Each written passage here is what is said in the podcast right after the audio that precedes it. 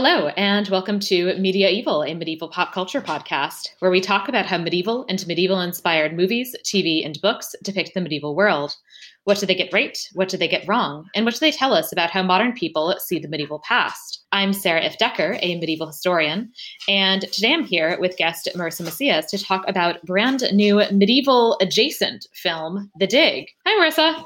Hi, Sarah. Do you want to tell the listeners a little bit about yourself and about why you wanted to or agreed to cover this particular film? Why my while my dog squeaks in the background? I would love to talk, but only if your dog commits to continuing to squeak in the background. I mean, she might. Good. That's what I need. That's what I'm looking for. So, hi, I'm Marissa Macias. I had training in archaeology as an undergraduate. I majored in anthropology. I went on to get my PhD in anthropology, biological anthropology, specifically paleoanthropology. So, looking at things from the past was my area of expertise as an academic for quite some time. I'm not an academic anymore, which is a decision I'm mostly very pleased about. but I was excited to talk about this because I I look back on a lot of the digs, especially from my undergraduate experience, with a lot of mm-hmm. funness, and this is sort of like a fun way to revisit that. And also, you know, there's a lot of like glorifying of like what the experience yeah. is. So I thought it'd be fun to sort of touch on, well, what it like, what does it look like in a movie, and how is mm-hmm. what's that going to be like? So I'm glad we picked this, and I also learned a bunch about Sutton Hoo, which was not part of my issue. that was cool too and I'm really glad to have your perspective as somebody who's actually uh, had this kind of experience since uh, this is not something I've actually ever done. I've never actually been on an archaeological dig. Have you visited a site just for kicks? I'd love to one day. I think it would actually be really fun to just kind of see what that experience is like. But it's uh, it's not one I've yet had. At least I instead try to get uh, try to get documents to actually you know be readable and say things. Yeah which sometimes feels like its own species of archaeology, but it is in its way. I mean, I mostly did, I honestly mostly did museum work myself. Like, I went to, mm-hmm. like, I did learn how to excavate, but ultimately for the area I was researching, I spent most of my time looking at specimens that were uncovered long ago and spent yeah. time actually trying to get them out of the ground myself, which is good because not everyone is cut out for that type of work. and I am not, it turns out. It seems hard. I actually always do worry that I am not coordinated enough to ever be involved in that sort of thing. I have broken a fossil before, which was really embarrassing, but luckily I broke it where it had already been broken. Like right. I it where it had been broken and glued back together, so I broke it at the glue. Mm. So they were pretty cool about that, but it was still humiliating. My only version of that is that I work with uh, documents that are actually the earliest paper documents in Europe. Oh, wow. And I've yet to like break one per se, but they do um, kind of exude like crumbles and dust off of them. And so at the end of the day, I'll leave and I'll just be covered in these like little teensy tiny paper fragments. And I'm always like, oh mm. God, they're gonna see this and be like, she can't, she can't work here anymore. Do they make you use gloves or anything? Or what what are the rules? I'm curious. It depends on the archive, and there's actually mixed feelings because, on the one hand, uh, there is, of course, the you know skin oils as being a preservation issue, but on the other hand, uh, there's also a question about whether gloves actually make you less careful because you're less sensitive to how the paper feels and you might be more likely to tear it. Oh. And so there's oh. actually some archives that actually kind of discourage gloves for that reason. Oh. So basically, it's out of the kind of three main archives that I've worked in recently. Uh, at this point, one is a glove archive and the other two are not. Interesting. Yeah. I've had to use gloves because the specimens weren't very clean, but it was a decision mm. because they were kind of just gross and oily and not because yeah. they said you have to wear them. Right. So it was more of a personal preference than it was a requirement. But uh, it's always yeah. interesting handling old stuff, what they're going to make you do. Right, it is. Let's get into the films. Today's movie is The Dig, which came out in 2021, so very new starring Carey Mulligan as Edith Pretty, Ralph Fiennes as Basil Brown, Lily James as Peggy Piggott, Ben Chaplin as Stuart Piggott, Johnny Flynn as Rory Lomax, and Ken Stott as Charles Phillips. Mm-hmm. So we should talk about some interesting casting choices that they made, particularly as related to ages, because these are almost all real people. Yes. And yet they did not uh, use that intelligence as part of their casting choice. Yeah, I thought that was odd.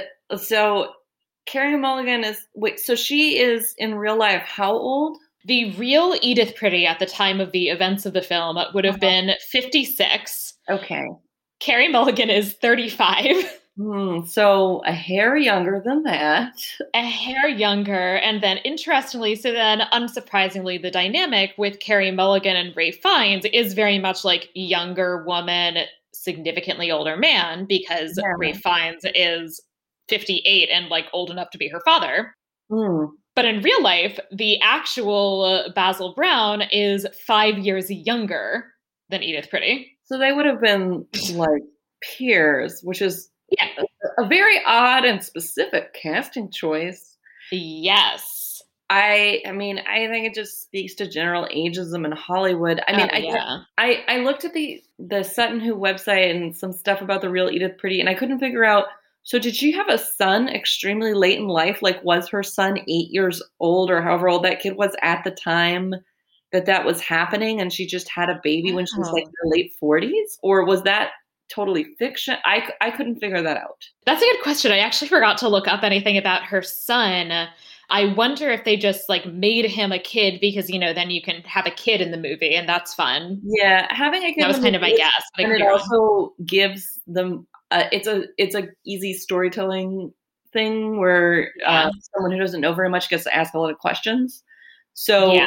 I was like, I mean, if she really was 56 and she managed to have a kid this late, then I really feel like they didn't spend enough time on like, wow, that's exciting. Right. It does happen. Like it's not like it never happens, but it would it would seem it would be a lot more remarkable and a lot just like mm-hmm. lady with a kid, dead husband. What can you do? You know. It, so I thought that right. was odd and then, so, but did they make her younger so she could have an appropriately aged child? I don't know. None of it makes any sense. I probably I'm thinking way too hard about this, but I thought is weird. I mean, my guess is is just definitely ageism and specifically the like particularly gendered way that ageism tends to function. But I also found it interesting. Something that I was reading said that apparently Nicole Kidman was originally being considered, and mm-hmm. she close enough to the right age. Like she's in her yeah. early 50s. I don't know exactly what happened with that, or honestly, if I think that was on Wikipedia. So I also mm-hmm. don't know if that was 100% accurate.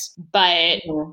Be that as yeah. it may, assuming that it is, uh, that's interesting that they then ended up going in this vastly different direction. Yeah, I mean, I'm not a big Nicole Kidman fan, but I would have appreciated that she was the correct age. So I don't know. Yeah, exactly. but and then and then it's also I guess it makes it a little more tragic that Edith is dying if she's younger. So I mean that could have been part yeah. of the decision. Yeah. So we're talking about this movie, so we're assuming the people listening don't mind spoilers. So yeah, she's dying yes. very unwell. You find out as the course over the course of the movie. Not that 56 is like, well, you lived a really long life, but you know, right. 55 is like clearly like that's too young. But I also strongly feel yeah. like 56 is pretty young for like heart problems especially for a rich white lady.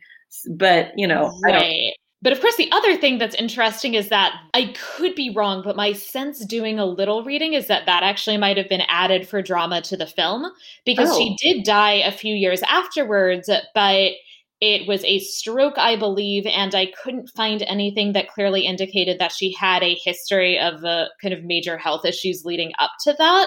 As I said, my it, my research on what actually happened in the 19 like 30s and 40s mm-hmm. was quite cursory. Yeah. And so I could be wrong. And if anybody is an expert on this, they should feel free to correct me. But I think this film might have invented her heart condition for hmm. that. So a lot of choices, specific choices. Yeah. To, to, mm-hmm. to deviate from what actually was happening at the time to just make up other i mean i guess this happens all the time just sort of very specific and a little bit weird and you'd have to really tie yourself into knots not to make it about some sort of like weird gendered shit. Right. And honestly, this is, I think, pretty par for the course with historical films. Mm-hmm. Honestly, a part of me is sort of satisfied that, oh, they do this with the 20th century too, because they do this all the time with the Middle Ages, that there are films that are about real people, real events. And it kind of seems like somebody skimmed a Wikipedia article, took down like six names, and then just did whatever they wanted. Mm, yeah. And to some extent, that's uh, a little bit of the case here. Uh, I mean, also, I think Charles Phillips, the archaeologist, he also is uh, cast as he's like 30 years older than he's supposed to be. Oh, I didn't realize that, but that actually makes sense. So they cast him as a much older man and he should have been younger? Yeah, so they, I guess, wanted to present him as this very sort of like elder statesman archaeologist sort of figure, when in reality he is uh, fairly young and relatively early in his career. Hmm. It'd be interesting if they had done it that way though, because then it's different because then the person like has more at stake and more to prove. I guess they didn't really Right. want to be someone you would identify with or root for, Mhm. which I didn't. But even if he'd been younger, maybe not then either. So I, I don't know. I guess like presenting him as sort of like an old gatekeeper and then like here comes Mhm. Ralph Fiennes coming to stir things up, you know, like is a different story. But I, I find that odd, but I guess it kind of makes sense. It's a very specific way that they're setting up the antagonism uh, between Phillips uh, and uh, Brown. Mhm. And I think the way they're setting that up, it makes sense that he's old, but they also could have done it differently. And I don't think that would have detracted. Also, Stuart Piggott's character is like 20 years older than he's supposed to be. Like, he and his wife were pretty close in age and were like both students and like met while they were both like, I think like both grad students or something like that. Whereas in the film, he again, like, he's like 20 years older than her. Yeah, I mean, I went. I didn't blink an eye at him being 20 years older than her because I was like, yeah, that seems about right. But it is surprising that they were similarly aged. Although I did read that they were. While it's true that those characters did eventually divorce, it was not Mhm. soon after Sutton Hoo it was like many years later, like eight or nine years later. So I think their whole whatever happened between them is almost entirely fiction in terms of what Yeah. what the. Uh, Right. I mean, I also could not find any evidence. I mean, I'm I'm fine. I don't know. Like, I, I guess I have actually like weird feelings about the depiction of him as a gay man and what they're doing with that because they're doing that in a kind of negative way. Yeah, I mean, yeah, I thought that was odd. Like, I'm like, aren't people allowed to get divorced for normal reasons? Like, whoops, this didn't Right. count. Like, you know, like does it have to be that one of you is secretly gay. May, I mean, maybe he was. I don't know. There doesn't seem to be at least any evidence for that that I came across. My sense is that that was also something completely invented. Uh, I mean, okay. I, I again, real a very specific choice to tell us a very Yes. specific type of story that wasn't what happened and isn't necessary for the film, in my opinion. But okay. Right. I'm going to do a just very brief summary recap so people know uh, the kind of overall plot of the film. As usual on this podcast, there are rampant spoilers throughout.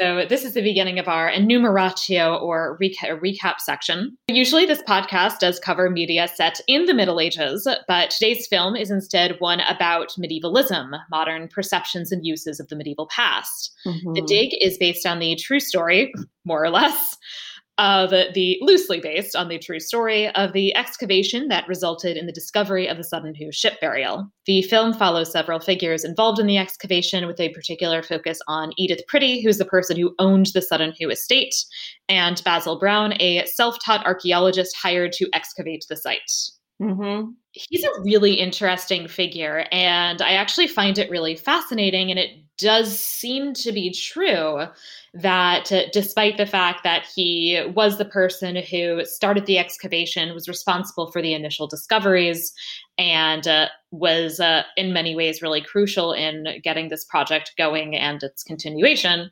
he did not get formal credit for years Yeah. In my limited experience, I've been on a couple of digs where hobbyist archaeologists came. So there would be the Mhm. professor who was in charge, and then undergrads and grad students who were doing a lot of the work, and then randos who love an- archaeology would show up. And sometimes Right. they're like donors, and they're like, here you got to be part of the action for the day and like would give them stuff to do uh, where they couldn't break or ruin anything and then they would give more Mhm. money i guess Mhm. and then sometimes there were people who'd been just doing this for years like they're like i'm so Yeah. excited i just want to be a part of this and they like go from dig to dig like they're either retired or Mhm. independently wealthy or i don't know what they're doing but like they run around and get a bunch of experience doing this and they're just they're like i'll come for free i'll pay for myself i just want to be a part of it um, and Yeah. those people are always really interested because i'm like man i'm doing this for class but you this is this is, this is your thing And I kind of get it. Like I could honestly kind of see doing that if I was just like mega rich. yeah you have to work and you're like well this seems cool i always thought that was kind of interesting plus it was like the 30s and 40s where archaeology was really not much of a science Right. So, an interesting thing about archaeology sometimes archaeology is housed within anthropology. Like, Mhm. there are archaeologists who are primarily anthropologists, but then there's also archaeology departments that are like distinct and separate Uh-huh. from archaeology. So, it kind of is like a philosophical divide. And then sometimes that explains how social science versus hard science they are. And sometimes it has no Mhm. relationship either. So, it's all a big mishmash. But I guess what I'm thinking is like, there's varying degrees even now in terms of how scientific people think you can be about interpreting the Mhm. past versus how much it's sort of Right. to accept that whatever lens you're seeing it through is already biased by the culture you live in and your own ideas about what Mhm. you think you're seeing or what you want to see. Mhm. That's true. But I was thinking like when you get like a hobbyist archaeologist to come excavate something, especially someone who hasn't necessarily been formally trained, like you don't know Right. what you're gonna get in terms of what they were doing. But I was like, I don't know, it was the 40s. What were you gonna get anyway? Like Right. or the late 30s, I guess. So I, I kind of was like, like a lot of the time when I was watching and I was like, is this pretty much what they did at the time? Like, you know, like the way I learned Yeah. was very, very stepwise, very scientific with lots of measuring and like, there was Mhm. not a lot of that. And part of it is because they don't have the equipment we have now, but part of it was like, I don't Right. even know how many rules there were. Um, but I looked at some old photos and I was like, oh no, there were more rules than there was in the movie Right. it was very romanticizing how archaeology was done. It is more formal than what we saw in the film, Okay. but not way more formal than what we saw in the film. I mean, I was wondering also if this was potentially sort of a bit of a transition moment in some senses between archaeology being a bit more kind of formally kind of formally academic at least and requiring very specialized particular training and credentials as Mhm. opposed to you know being a bit more of a kind of hobby yeah, I'm a guy with a shovel, you know. right right and especially when you take into account the fact that of course you know there i mean there remain people who literally like start messing around in their backyards and find things sure. I mean, that little girl who like pulled a sword out of a lake recently yeah, I mean, it's funny. Like, I grew up in California, so like, there are, there's just not centuries of historical things that are easily accessible in your own yard the way there are in like right Europe. I mean, you know, Native Americans lived on the land that I grew up on, so there was probably something, but uh, you know, a lot of what at least the people, the indigenous people there, don't leave a trace. So, like, even if I had tried very hard to find something, I I don't know if I would have found much. But you know, it's like there are like places in Italy where it's like you can't dig a two foot pit without hitting like some historical something. So Yeah. it's, it's very different growing up somewhere where that's right under the soil everywhere you go mm-hmm. versus having maybe no exposure to that. yeah it actually comes up a lot apparently with the subway in athens because basically every time they want to build a new subway station they find ancient greek ruins Yeah, I mean, it's been a city for so long that isn't Yeah. at all. Like people just keep tearing shit down and building new stuff on top of it. Yep. So especially Mhm. as you you know dig into the ground, it's honestly in some ways more likely that you'll find something than that you won't, Mhm. and uh, it does uh, uh, create a really interesting dynamic that we, for the most part, are much less likely to have to deal with in the United States. It's true. I mean, I definitely have friends who've worked for cultural resource management where they've gotten called out where like they're building a freeway and they find something and then like they are like Yeah. hire archaeologists where they come and clear out and preserve everything so that there's room to like build the freeway or whatever.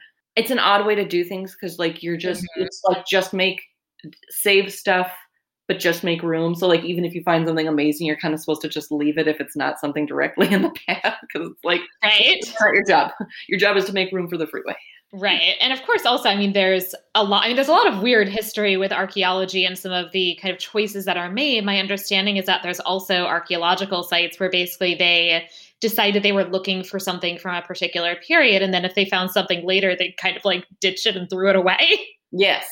Yeah, there's a lot of places where if you're doing archaeology at a site where people have already tried to do archaeology either formally or mm-hmm. informally, like you have to get through the layer of like the piles of crap where people are like, oh, another big piece of like terracotta pot shard and like threw it into a pile. So you have to like dig through the trash from the 40s and get on the back of the stuff that people from the 40s never like piled up or touched.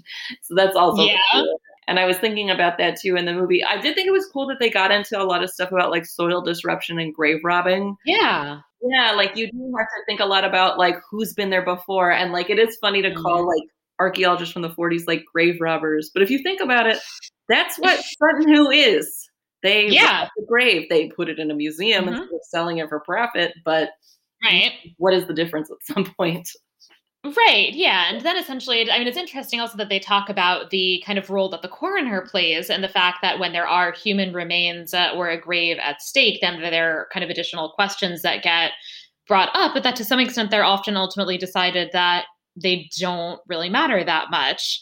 Ultimately, the kind of historical significance is considered to basically outweigh letting it these remains rest in peace. Mm-hmm. It's interesting to think about, you know, how those decisions get made how old does something have to be for you to make that decision that you know the putting it in a museum outweighs the letting this person have their grave yeah because i did study human remains for a lot of my research mm-hmm. i looked at human remains and then would look at the museum records of how those came to be mm-hmm. sometimes because i was curious about more specifics of the site and learning a little bit about more about what these people were like and sometimes there's just curiosity. But some of the records were atrocious. Like, I mean, I'm yeah. not even going to get into how bad it was, but I mean, I've seen things where basically they went, the museum sent people to another country where mm-hmm. the people there are like a part of the country where people don't have much money.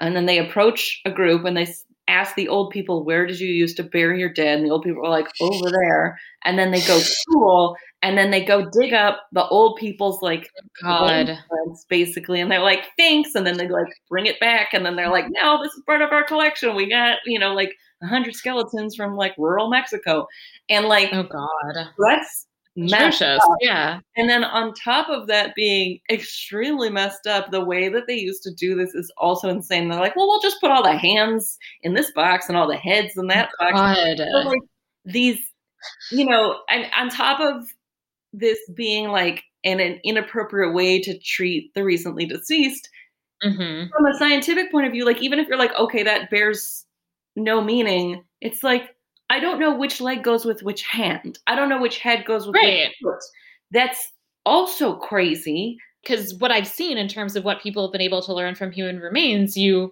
get so much more out of having a full skeleton as opposed to like throw all the hands in this box. Questions you can ask and answer, but if you decide to put all the heads in one box, then that goes away. And there, I mean, and also just it's crazy too. Like people used to just think, oh, the head's the only important part, so they would collect all the skulls oh, and wow. dump all the bodies somewhere else. I mean, it is bananas. I did think it was interesting in this movie wh- how they talked about this being the grave and everything, and I was like, hmm, mm-hmm. like how are they going to think about a grave? Like how did people think about graves in the 40s? How did people in the 40s think about graves of people who lived so long ago that it's like a historic artifact and not like their grandma, you know? Right. And especially because it's it's also really interesting in the film because, of course, the broader context of uh, these events that the film very much emphasizes is the fact that it takes place in 1939, of course, on the eve of World War II, and basically ends with England announcing that they that they have officially declared war on Germany, mm-hmm. and that now basically, I guess my under I guess my understanding is that essentially all expensive and inessential work like an excavation ceases. That was my understanding. I was also wondering if part of that is because they expect all able bodied men to go fight. And that was my assumption, at least. Yeah. Around in the dirt on uh, fun history projects. Yeah, that was certainly my assumption is that, yeah, basically, like, well, if you can spend all day digging, you can spend all day fighting the Germans instead. Instead of looking for artifacts, you can dig a hole to hide in and not get shot. you know, normal stuff. But because of that, the film is also, I think, really concerned with mortality. I also wonder if that's why they have this big emphasis on the fact that Edith is dying, especially oh. considering the element that that is kind that that is as far as I can tell, at least something that was introduced for the film that she's currently undergoing health problems and essentially knows she's going to die. That is interesting. I hadn't thought about that at all, which raises the question to me were rich people buried on their land in those days or were they buried like in their church cemetery? Like I I was like I wonder hmm. if like Edith would have been buried on her land and if so what would that look like? I have no idea what people did in the 1930s. And in like the late Middle Ages, they would have been buried in a church. Mm-hmm. But yeah, no, I don't actually know what people would have done in the 30s. Hmm. Yeah, I mean, it, it would have been it would have been cool if they had kind of gone in that direction, like as she's facing yeah. mortality and like maybe she's going to become part of the land. Like, what are the parallels mm-hmm. between like what you know what is going to happen to her and this thing that they're mm-hmm. uncovering? Mm-hmm. That would have been a cool thing for them to do. Didn't do it. Yeah, that would have been fun. No, yeah. No, but yeah, but it does, I think, link that at least there is this kind of overarching theme of uh, mortality and what happens to you after you die and these attendant anxieties. Yeah. Very much kind of forming the context because, yeah, she's dying. Uh, there's also her, her cousin Rory who shows up, who is not a real person, who is uh, about to uh, join the Air Force and therefore also is very much facing the real possibility that he won't make it. Yeah. So that was interesting to just make up a guy. And I guess he was mm-hmm. primarily mm-hmm. invented to be a love interest for Peggy. Yes.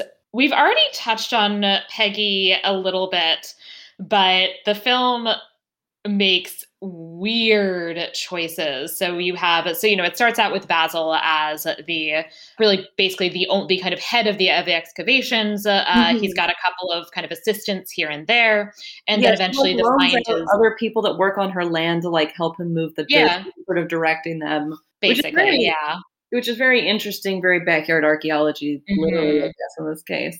And the find is eventually declared to be of national interest after he's uncovered the ship. Mm-hmm. And uh, that makes it of a significance that it's now officially, kind of by state order, is being taken over by the British Museum. Mm-hmm. Kind of continued excavation. And so then you get this whole new team of professional archaeologists. So this includes the Piggotts. First of all, there is this age difference element that they were, in fact, both young archaeologists. Yeah there's the additional element that while they were both young, she's presented as having basically no experience, which is not in fact true. Yeah, or she's presented as having some academic experience, like she's written right. things, but that she has little or no experience with actual excavation. If it were true that she had no experience with excavation, I can see wanting any person with little to no experience with excavation to not work on maybe the most delicate or important parts while they're learning. Mm-hmm. But it's weird that they chose to present her that way because it's like it's justifiable. It's like, yeah, you don't like let someone drive the caterpillar the first day on the construction right. Like, it's just like basic like you need to learn the techniques, you need to prove that you've got a good hand because this is it is mm-hmm. not just move dirt. Like there is an artistry to it, particularly with yeah. how delicate some of this was and how dangerous yes. some of this was. Like, you need to know what you're doing.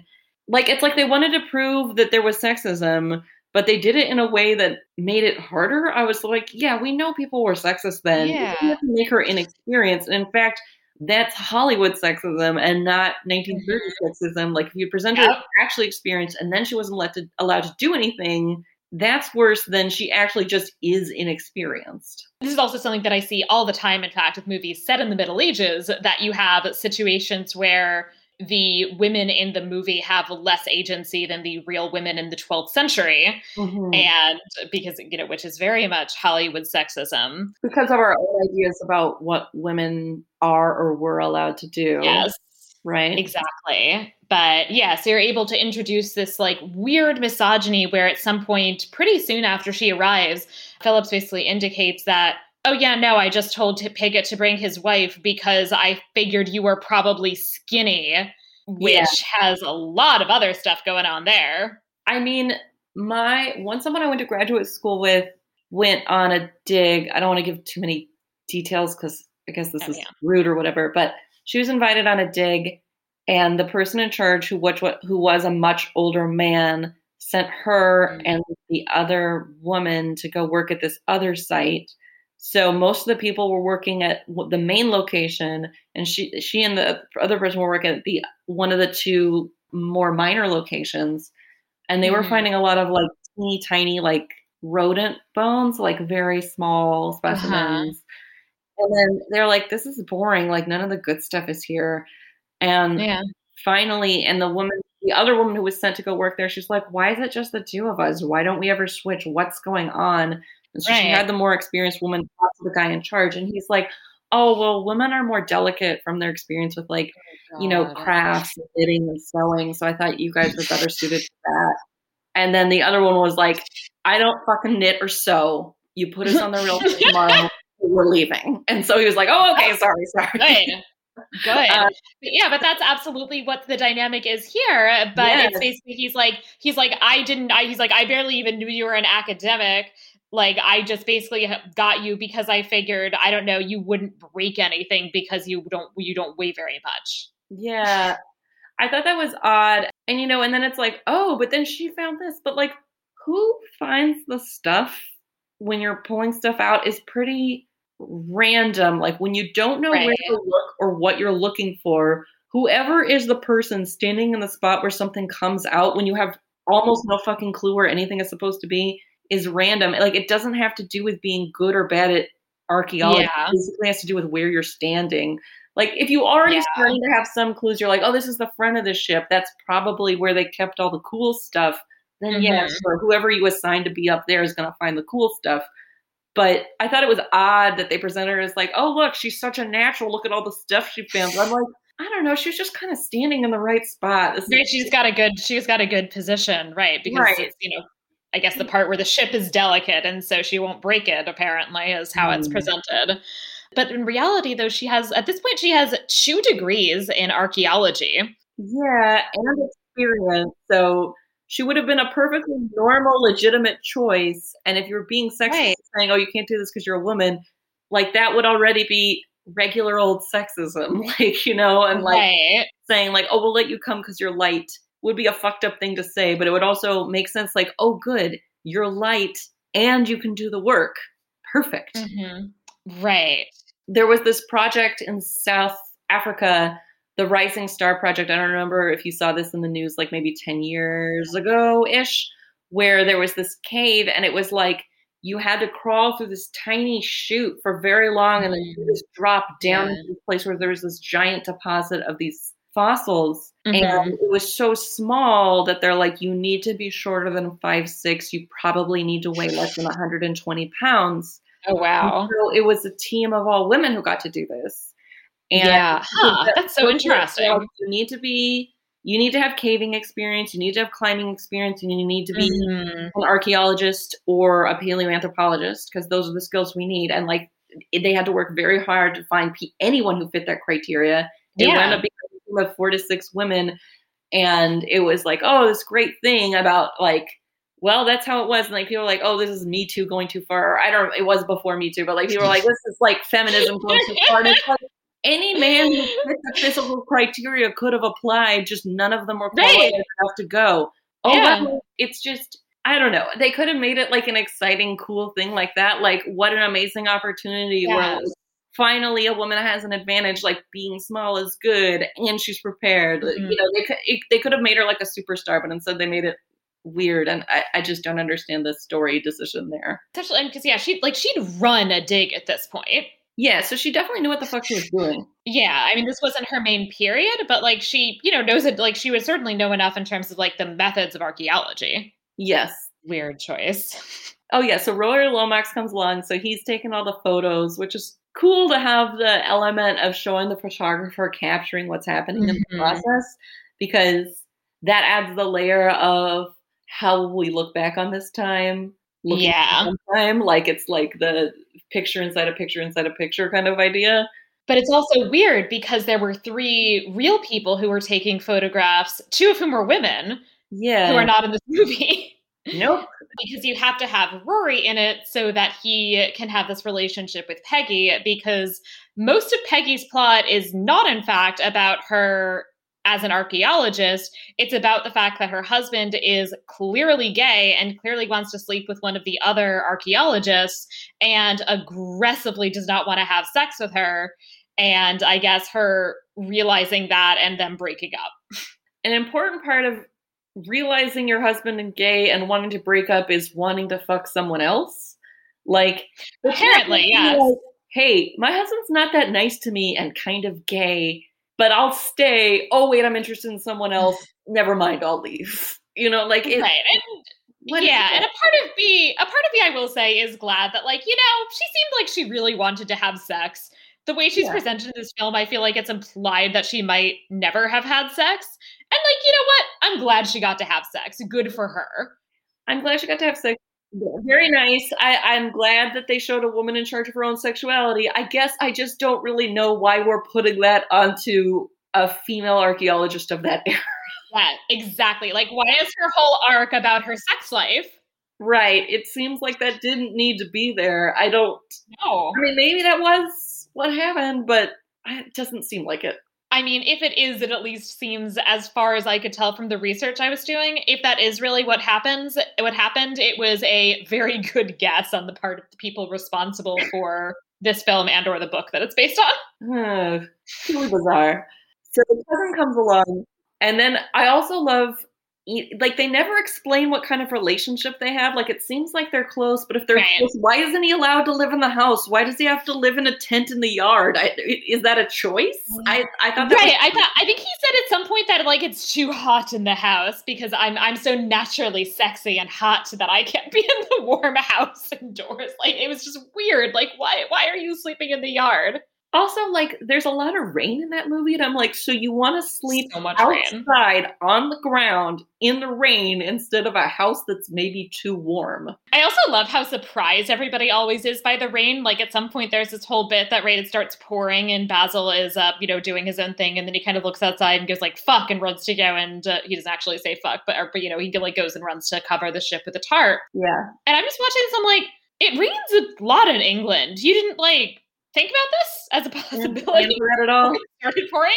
You would assume, especially with ancient ship wood remains, yeah. that you would have yeah. a weather plan in a place where it rains quite frequently. Yeah. I was actually watching that. I'm like, is a tarp sufficient? And I'm like, I don't think so. And I'm like, and then I was like, what would they do now? Like, what would you do mm-hmm. now if you were going to excavate an ancient ship now? And I'm like, well, not just a tarp and some rocks. Certainly not that. But I was like, I'm not sure.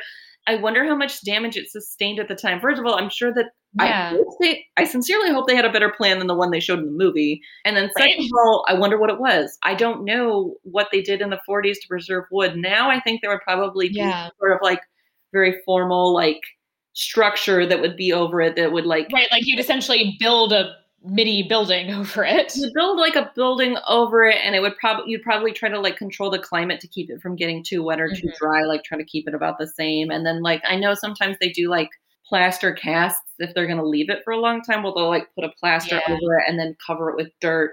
You wouldn't do that for rain overnight.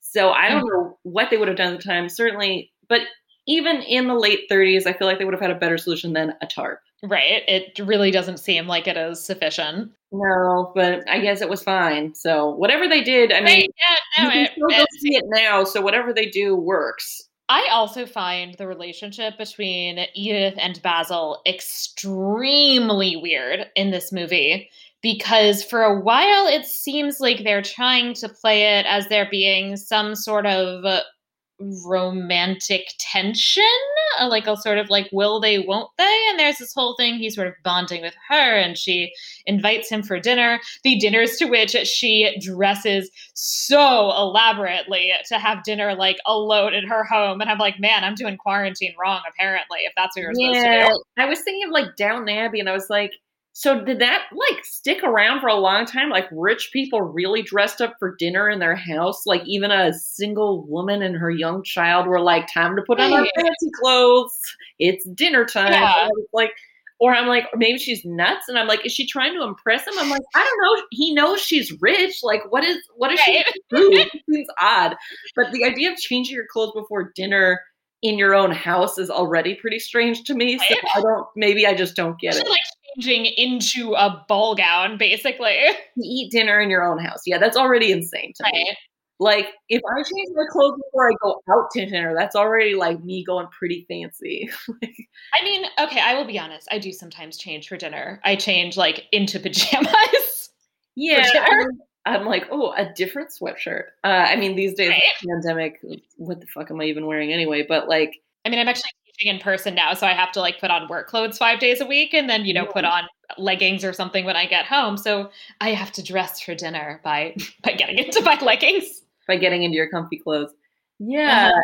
I guess in the days when I used to work from home and then I would go out to dinner with a friend, sometimes I would mm-hmm. like take off my like grubby clothes and like put on something presentable to be outside. But that's a very different right.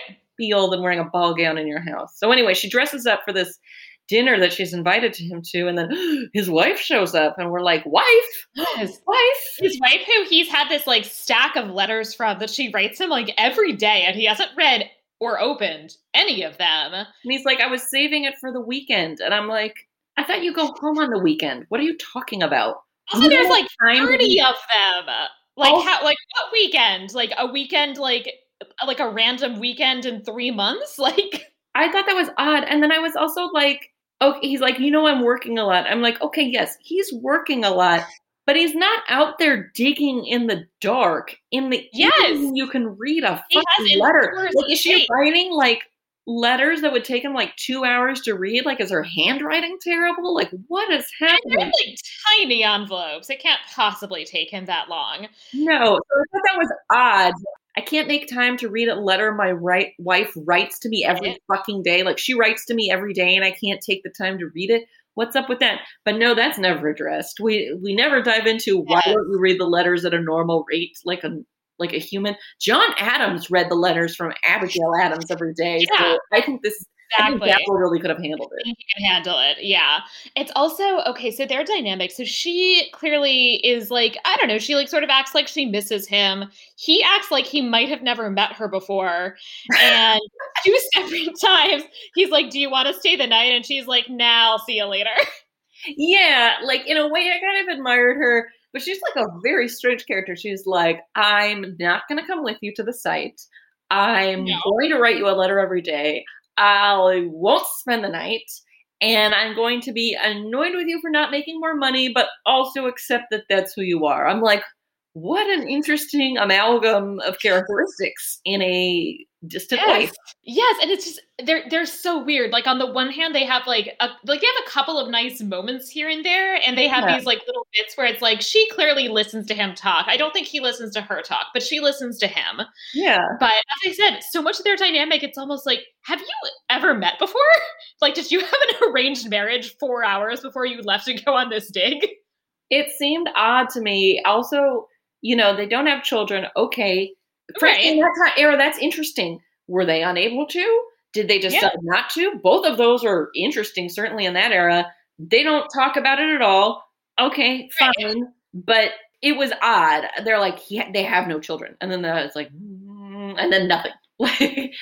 and I feel like that's like part of the right.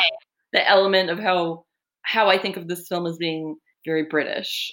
Like just like something and then we don't talk about it. Right. There's a lot of There's that. a lull, a meaningful lull, and then nothing else.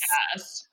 because there's also all this weird stuff with you know so Edith Edith's uh, so Edith's you know two big dramas is one that she's dying but also that she's a widow who in this film is a young widow mm-hmm. but there's this bit of backstory that we get which is apparently true that her husband started asking her to marry him every year uh, starting on her 17th birthday for like 13 years or something like that hmm like, what? I don't. So I guess so. He died in the World War One.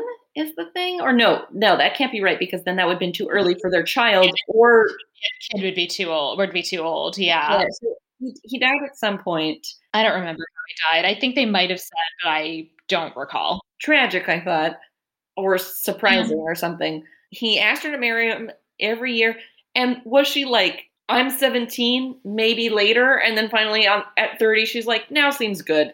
Or was she like seeing other people? Like, what the fuck? Like, that, that, what a weird thing. Also, if a man asks yeah. me to marry him once a year for 13 years, what happened no. to the 13th year where I'm like, oh, yeah. sure.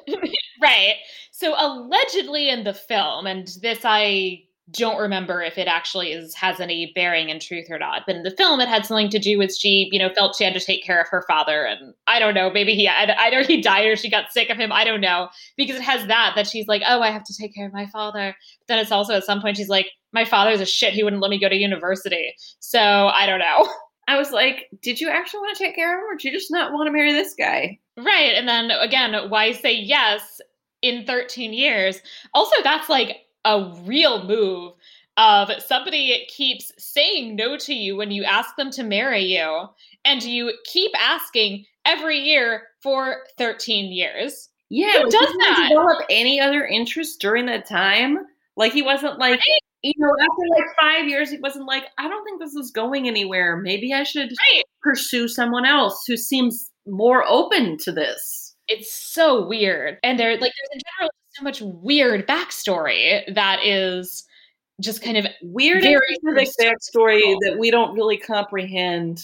We learned that like Peggy's father like drowned uh, dramatically or something, and she like goes off about this, and it's like I feel like I don't need to know this. No, like this is a weird character development that doesn't move the plot forward. Like you're making the character no. more complicated, but not in a way that makes the story make more sense. It's like, oh, you know, it'd be like if like all of a sudden one of them was like, and I'm very afraid of dolphins, and then they all were like, and then we all move on and we never talk about it again. Like right. what right. does that have to do with anything? Right. So as I said, my my way to thematically make sense of it is this anxiety about mortality related to digging up a grave. Mm-hmm. But I feel like I'm meeting the movie more than halfway on on that with that interpretation. You're giving them a lot of credit, which they may not deserve. But okay, we could, yeah. we could paint it that way and say that that's what it is, and then maybe a little muddling on the execution. They start to make more and more discoveries.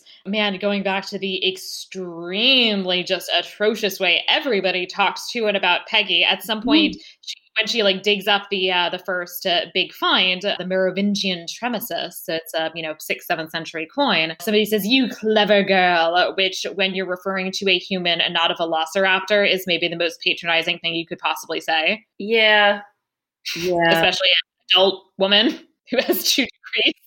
An adult woman who is probably more qualified than you are. But yeah, sure. Other than that, I did, I found out the wrong way. I'm like, also, this movie was made after Jurassic Park was made. It's yes. placed before, but was created afterwards, meaning they were aware this line existed and then right? to use it.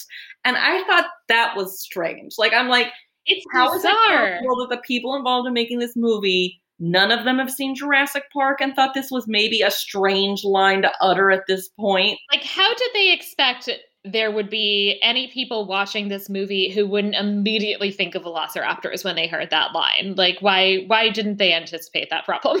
Or are they making a reference to it because Jurassic Park is about the past? Like, again, I think I'm giving the movie way more credit. I do like the idea as, as this is a Jurassic Park reference, in which case, also, given that she's being compared to a velociraptor, is the goal that she's actually going to eat her husband at the end? Well, in that case, wow. Good for her. Yeah, just interesting. There's so many layers to this movie that are just not fully explored. I don't know. Just odd. I thought that was very odd myself, and I'm like, what was going on there in the writers' room? And like, did, they're like, don't oh, they see Jurassic Park? Should we say anything? No. There's got to be at least one person who just thought it was hilarious and just didn't say anything. They're like, what are you giggling at? They're like, nothing. Continue. Leave it. Don't change a word. It was unrelated. Just thinking of a funny thing my mom said the other day. Doesn't belong in the script, though. Don't ask me about it. Definitely not. Definitely not. They find this coin, and uh, based on this find, realize that the ship is the. They use the term Anglo-Saxon, which I'll be mm. talking about that term and the critiques of it later. But it is, of course, correct to the time that that would have been the term used uncritically in the 1930s, mm-hmm. as is the term Dark Age, which I will also talk about. Mm. And they talk about how this changes everything and means that these aren't just a bunch of marauding barterers. They had culture, they had art, they had money. Woo! Okay. Yeah. Hmm. Yeah. So I, I like saw that line. I was like, wow, well, you uh-huh. did really hit the nail on the head on a mm-hmm. lot of the mm-hmm. things that are problematic about archaeology. So good job mm-hmm. there. You, I'm not even sure the movie like did was it a wink in the nod where the movie knew that this is kind of an inappropriate thing to say or they're like that's what someone would say at the time it's just historically accurate like i i, I was i was not sure. sure i don't know yeah. but i was like wow i mean it is phillips who says it and i don't think he is ever supposed to be likable yeah that's true so maybe it was sort of a wink although i'm, I'm sure that sentiment was certainly if not uttered, certainly thought of in that way at that time by some. Yeah, I mean, in this, and I'll talk a little bit about this later, but it certainly is the case that this was a uh, that at this point there was still a perception of early medieval England as being this moment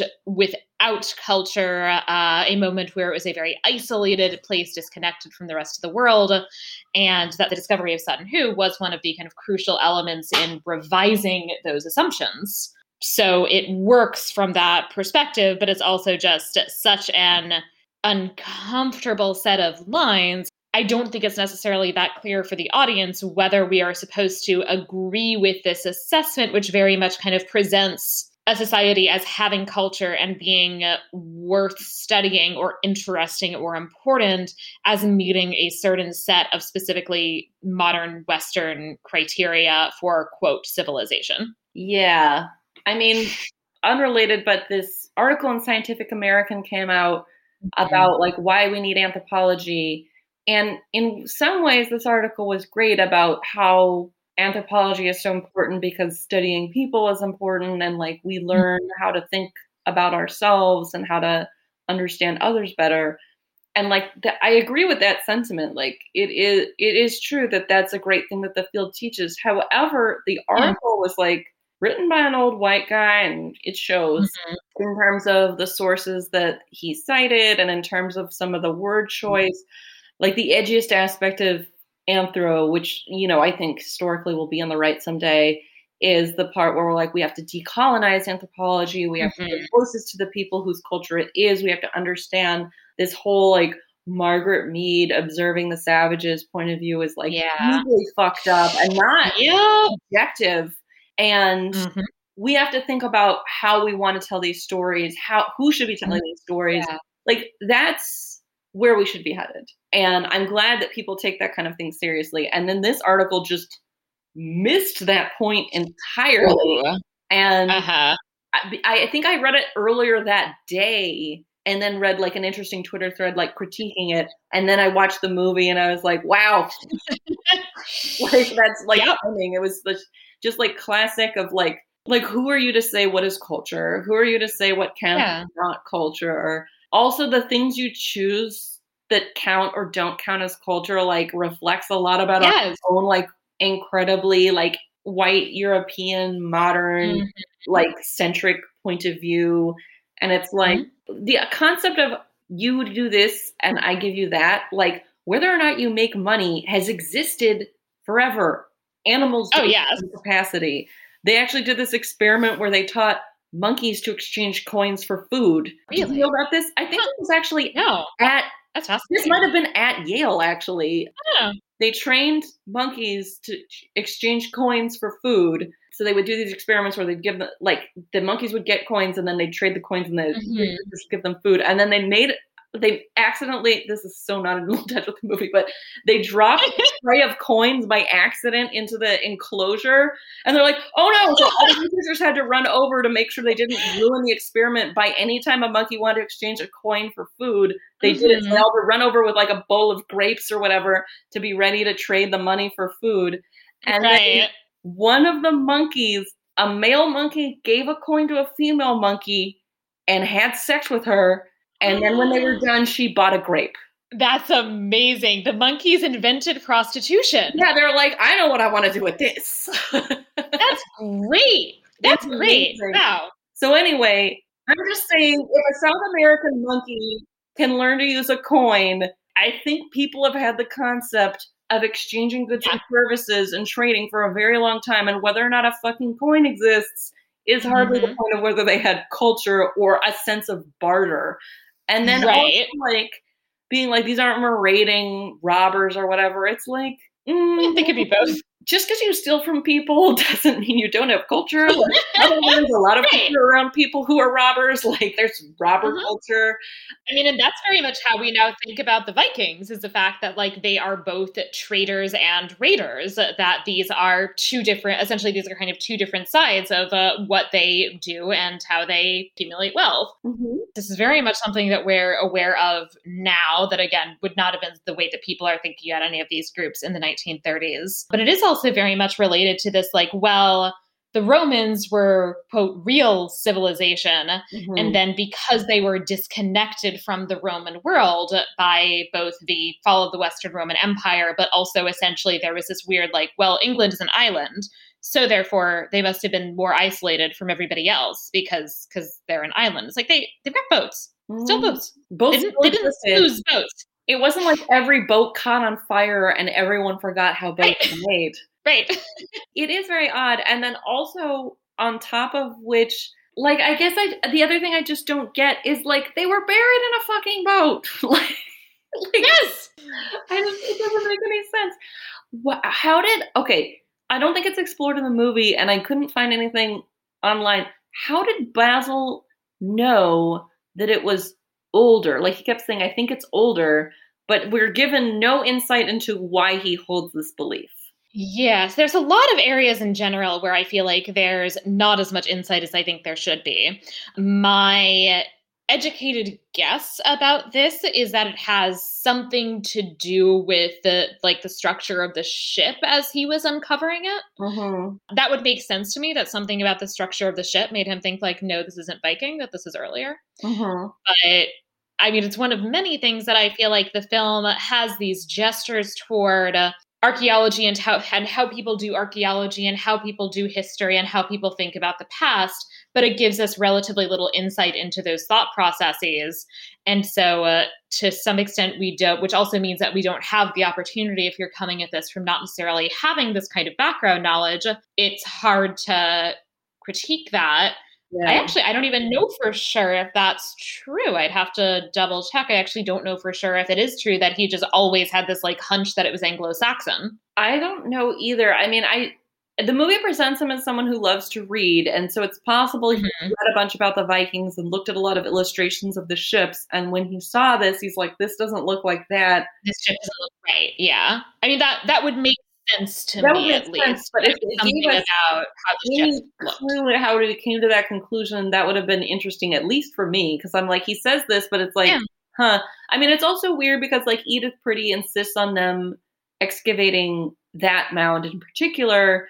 And there's an interesting conversation about why he doesn't want to do it and why he changes his mind and then he does want to do it, which had to do with mm-hmm. it looking disturbed instead of being round. It was oblong and like how the dirt had settled over time. And then they were like, maybe this one wasn't actually robbed properly because it had settled. So maybe there's still a lot of good stuff in it. So let's go after it. Like that was an interesting point that does Yeah. give you some insight into how an archaeologist thinks and was Mhm. I appreciated that. But like he's saying, "Oh, I think the boat's older." Like, couldn't he have shown us? They could have like had like literally five Yeah. pictures of him looking at like a diagram of a Viking ship and like stroking his chin, and that would have like, been oh, this doesn't "Ah, look like that. Yeah. He's thought about this before, you know.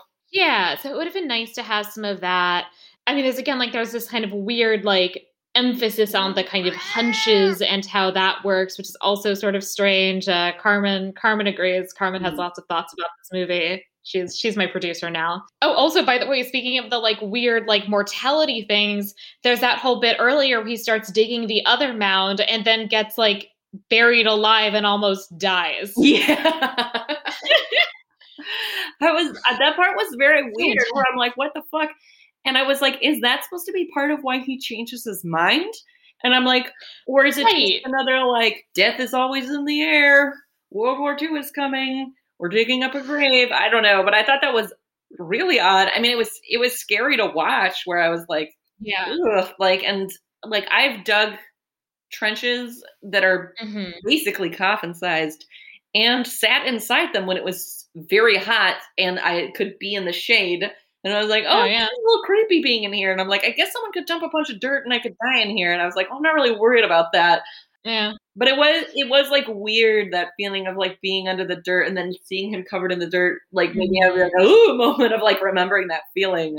It was also filmed very weirdly because it's a lot of back and forth between the different stages. Like they like so first like he's like they're on they're unburying him and then they're carrying him and then we see them like kind of I don't know. uh, Sometimes she, they're giving uh, she's giving him mouth to mouth resuscitation. Sometimes they're just sort of hitting him in the face and then they go back and they're carrying him again.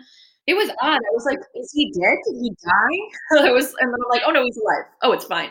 Okay. Right. That was Right. weird. I also thought it was strange that he got buried by a bunch of the dirt because, like, when they're excavating the ship, they're like very careful and it's pretty safe, and they're Mhm. like warning people to be careful. But then he digs this like super narrow, super deep, like thin, narrow trench, and then almost gets buried alive. I'm like, how is this consistent with him being a good archaeologist? Like, that doesn't make any sense. Like, Right. it would seem like someone who has a lot of experience and was been doing this their whole life would know this is not safe. And especially that, like, I mean, and literally, like, he would have died if she hadn't been there because nobody would have known. Right. That's also weird. Yeah. So I thought that was that was a strange part of the movie and creepy, but I'm not even sure what it added. I guess the whole fear of death, death is looming concept. I don't know. It was odd. Right. And it's also, I mean, in general, a, a lot of the film has this kind of feel. There's something of an overarching plot, but it also just has all of these sort of odd series of vignettes and events that to some extent just don't feel like they matter. I mean, there's also this whole bit where after the new archaeologists come, Basil just takes off and doesn't even bother telling Mrs. Pretty that he's just leaving. Yeah. then her son like rides what I don't know, like 10 miles or something on a bike. I guess we all hope he, you know, doesn't have his mother's heart condition. And to like make him feel guilty about quitting and not like taking him out to like look through a telescope first. yeah. I also feel like he could have stayed, looked through the telescope that night, and then left, and that would have been like fine. Like I, I Yeah. that like, and in a way, if um whatever, like Phillips had been younger, Mhm. It would have been actually a very interesting interplay of a younger Yes. man coming in, and you're like a seasoned person who's learned Mhm. your whole life, but this guy who has like a PhD from wherever is telling you how you're going to do things. Like that power play would have been interesting and more meaningful in some ways, where he's like, I'm not going to let Yes. some dumb jackass tell me what to do, and then to change Right. and say, No, I'll play ball. Yeah. And I think that really would have heightened the kind of emphasis on them having perhaps these two different kinds of experience. Yeah. as opposed to because they then made him old, they're essentially like they're essentially then in the kind of same position in terms of ex- of having essentially equivalent experience. Phillips just also has a degree, yeah. and so especially given that, I think again it would have yeah it would have been more interesting to have had him be thirty years younger, which again he should have been. hmm Yeah, it's true. And, you know, I did like that Mrs. Pretty sort of challenged him on Mhm. being classist, but I'm like, Yeah, and, you know, it maybe, like, and, you know, it shows later in the movie, too, like Mrs. Pretty advocating for him getting credit being involved.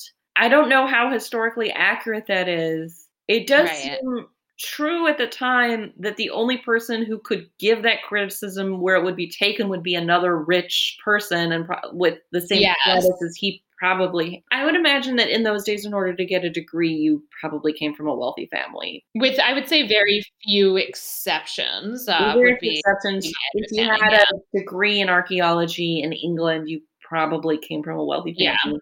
So probably the only person he'd be willing to listen to is maybe Mrs. Pretty. And then even then, why would he listen Mhm. to her? She's not an academic. She's a woman. So which he Right. really doesn't think too much of. So I, I that part was odd. I mean, I like I like the idea of her going to bat for him Mhm. and caring for him, but also in a way it's like weird in this like are they alluding to the romanticism? Is it her sense of right and wrong? Like I don't are they supposed to just have a close friendship where they just care about each other cuz they're like-minded? Like it's it's odd. And it's also this weird dynamic because on the one hand, she's the person fighting against this uh, this kind of snobbery and for him to get the credit he deserves. But on the other hand, she we also see her essentially wielding her class privilege against him. Like it's weird that she invited him to dinner just this one time, and otherwise he never comes to dinner, despite the fact that he's basically living and working on her property and she sees him every day. It's weird that he doesn't like get an invitation to her dinner that she has alone in her house with her son and no other person it's Yeah. there's also that whole bit where she's sick and she goes to the and like she goes to the doctor and then she comes back and she's clearly also feeling like depressed about the fact that she's going to die and he gets in and i guess uh, tells her something about i think maybe that's when like the new archaeologists are taking over or something like that Yeah. and she because she's in a bad mood like goes and like calls for her butler to like escort him out of the house yeah. That was odd. yeah I mean, I'm thinking of even movies like Terms of Endearment, where it used to be, I guess it used to be more of a thing than it is now, where like no one can see me sick. I don't want anyone to see me when I'm sick. Like there's Mhm. some shame about being right well, or it's not respectable to be seen as not well, or something. I, I was just like, I don't, yeah I don't really understand this because I don't feel like it exists now, or it doesn't exist for me in the way that it does. In, it's represented in movies where I'm like, right not wanting people to see you sick is like about like having dignity or something. right that was just odd. I, I was just like, I don't really get this, and maybe it's true that that's more how people are, or some people used to be, but it, it I don't Mhm. didn't resonate with me at all. I'm like, you're being weird. She's definitely being weird. I was to some extent taking it as essentially that she didn't want to deal with people because she was confronting the fact that she was about to die and she sort of didn't I guess just like she just wasn't feeling it, which like, you know, I kind of get that. Yeah, But again, I feel like I'm probably meeting the movie more than halfway with that interpretation. there's the scene where she's with Rory and she's like, Well, you need to survive the war because he's going to need you. And like that's all that's said. Like Right. Get it? Do you I'm get it? Dying. like, Don't God. go or whatever. Like she just it's just like subtext. Like it reminds me of that Eddie Izzard sketch where he's talking about how British movies are Mhm. impossible to eat popcorn to because they're so understated and subtle. It's like Yes. walks in the room. It's like, what is the passion? Oh, nothing. I was just arranging matches. I think I'd better go. Yes, I think that's best. Like that's what it made me think of. Where I'm like, no one says anything. There's just like subtext and lulls and staring. Like I'm like, I mm, I At get that this movie's British, but you could people could say a little bit more to make things make a little more sense. It is a Yeah. movie. It is a story. this movie in particular just felt very unnecessarily reticent about explaining characters' emotions and motivations. And on the one hand, I get like, okay, maybe you're going for show, don't tell, but I also don't feel like they effectively showed. Neither showed nor told. Yeah. But don't forget, Peggy's dad drowned. That's important. Right, yes. Peggy's dad drowned, but she has a coin that reminds him that reminds her of him. And also she used to believe that it was the coin that Jesus showed to his disciples. And I'm like, why are we talking about the gospels now? I thought that was really funny just because that is like totally the thing a child would do, but also is Oh, completely out of place in that movie. It really is. Yeah, and simultaneously, I was like, that is honestly a great story. But now we have so much backstory that is related to nothing. She also spends like 10 minutes of this movie telling a story about like nightingales on a radio. Is this going to be important? Like, does it turn out No. like the nightingales only build nests near sources of water? Or like, I was like, this is going to No. be important. This is going to it tell us something right, and it doesn't pay off. There's so many weird details that never pay off. It's so funny, like. the thing about the movie Back to the Future is like it's a very tight 87 minutes. Every piece of that movie pays off. Everything is important and comes back around and like it's like a very tidy package. And this is the opposite of that where it's just like lots of yes. pieces they never are important. Important things are missing. I'm like what happened? I don't know. This movie is 100 minutes and I think you probably could have told all of the essential parts of the story in about 40.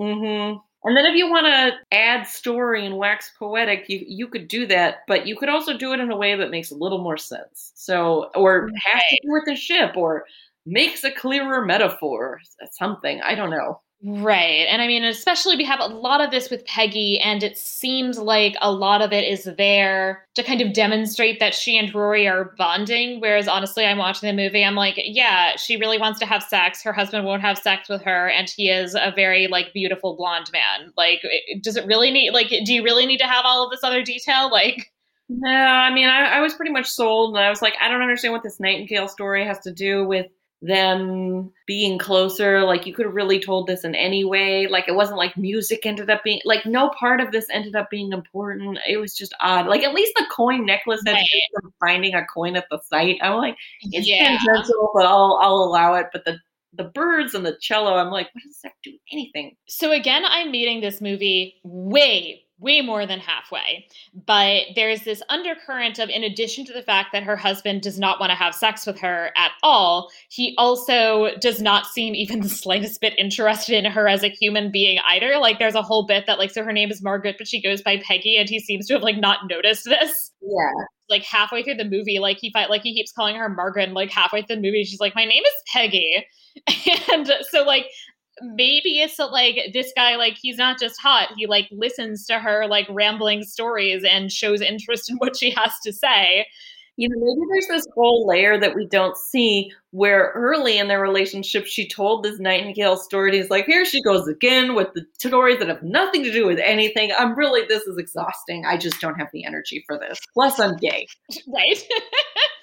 and because then it also was weird because it really does add to him being gay as almost making him like this sort of villain in that it's not just that he's sexually disinterested in her, but he's trying to be a nice guy. It's that he has an actively shitty husband in every single possible way. I know there are a lot of marriages of convenience in history and probably still now, I mm. guess, but like just because you were trying to hide who you were as a gay person by marrying a straight person doesn't mean you were also an asshole. Like a lot of things right were founded on friendships that were maybe not very sexual, but at least people seem to genuinely like each other. Like, why would you marry someone who doesn't even seem to be attracted to you and also doesn't even seem to like you very much? Like, that doesn't make any sense. Exactly. And then if right, and then if we meet the movie way more than halfway and say, okay, Peggy married him to like try to like get a comeuppance in archaeology, like, oh, I'm gonna use him to get clout. Like i'm gonna i'm gonna climb him to like get access to stuff that no one's gonna give me just as a woman. Then show that. Even that would be interesting. Hey. i'm gonna marry this older gay man so that i get to go on cool digs. Like i'd respect that. Yeah. i'm like that's a strategy yeah. That makes sense. Yeah. But that's not what the story is either. I have no idea why she married him. It's also in many ways not clear the, why he married her because while obviously there's to some extent of course the you know hiding his uh, true self aspect it's also like but you you couldn't find a woman who you at least could sit and have a conversation with like the fact that you don't want to sleep with her doesn't mean that you have to like hate her no i mean also i was in the impression that at least in those days because so many professors came from money that they mm-hmm. only married if they wanted to. Like if you want to be an yeah. eccentrical professor who had like a chef and a housekeeper. Yeah. Being an old bachelor who runs around the world half the time and has hires people to clean up after them in their family estate. Yeah, it's not that weird. That weird. Like that's a thing you could do. And like I'm making a lot of assumptions about what I think was going on in the world at that time. But I'm like, I feel like a lot of men I feel like that's a way that a lot of people got away with it is like having a career yeah. where you move around. You're like, oh, I never meet the right woman. I'm never in the same place for more than a couple of months. Mm. Right, or like it wouldn't be fair to her to mate to uh, you know have to marry someone and then leave her alone while I go off on my dates. Right, I'd be I'd be gone all the time. Who who wants a life like that? You know, like it would it would make more sense. You know, but it, it's just Yeah. so strange. yeah, there's just so many weird choices made in this movie. We learn, though, again, I feel like we, there's a lot of like unnecessary guesswork involved in part because they have this completely unnecessary, semi non linear kind of back and forth thing again. But we ultimately realize that. So I guess there was an inquest era in terms kind of determining uh, to whom the treasure officially belonged, with the determination being made that it does belong to her. And they also literally at some point they've like they like store it like under the bed, like next to her, Next her dead husband's suitcase, and I'm like, okay. I mean, weirdly, probably accurate. oh yeah, I mean, not just treasures from museums, but like a lot of stuff was hidden in weird places during World War II to keep Oh, yeah. away from the Nazis and stuff. And like some stuff was never Mhm. found or like stolen or kept Mhm. wrongly. Yeah. That's an interesting story. Hiding the shit under the bed, honestly, is probably about on par. Like, I mean, you know, the way fossils are stored these days, like, they're usually like in a safe at a museum or like in a shed on site. Like, they're not kept necessarily in amazing, pristine location. So, one thing that I think is odd.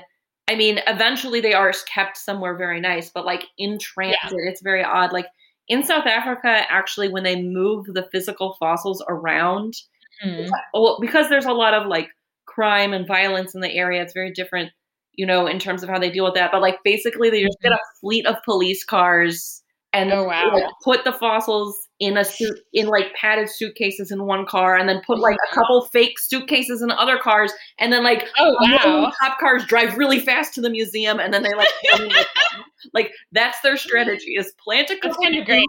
get a shitload of cop cars and go real fast. Like Right. which Oh, that's kind of seems like a amazing. strategy. So hiding some shit under a rich lady's bed, Yeah. Honestly, not even different what happens now sometimes, probably.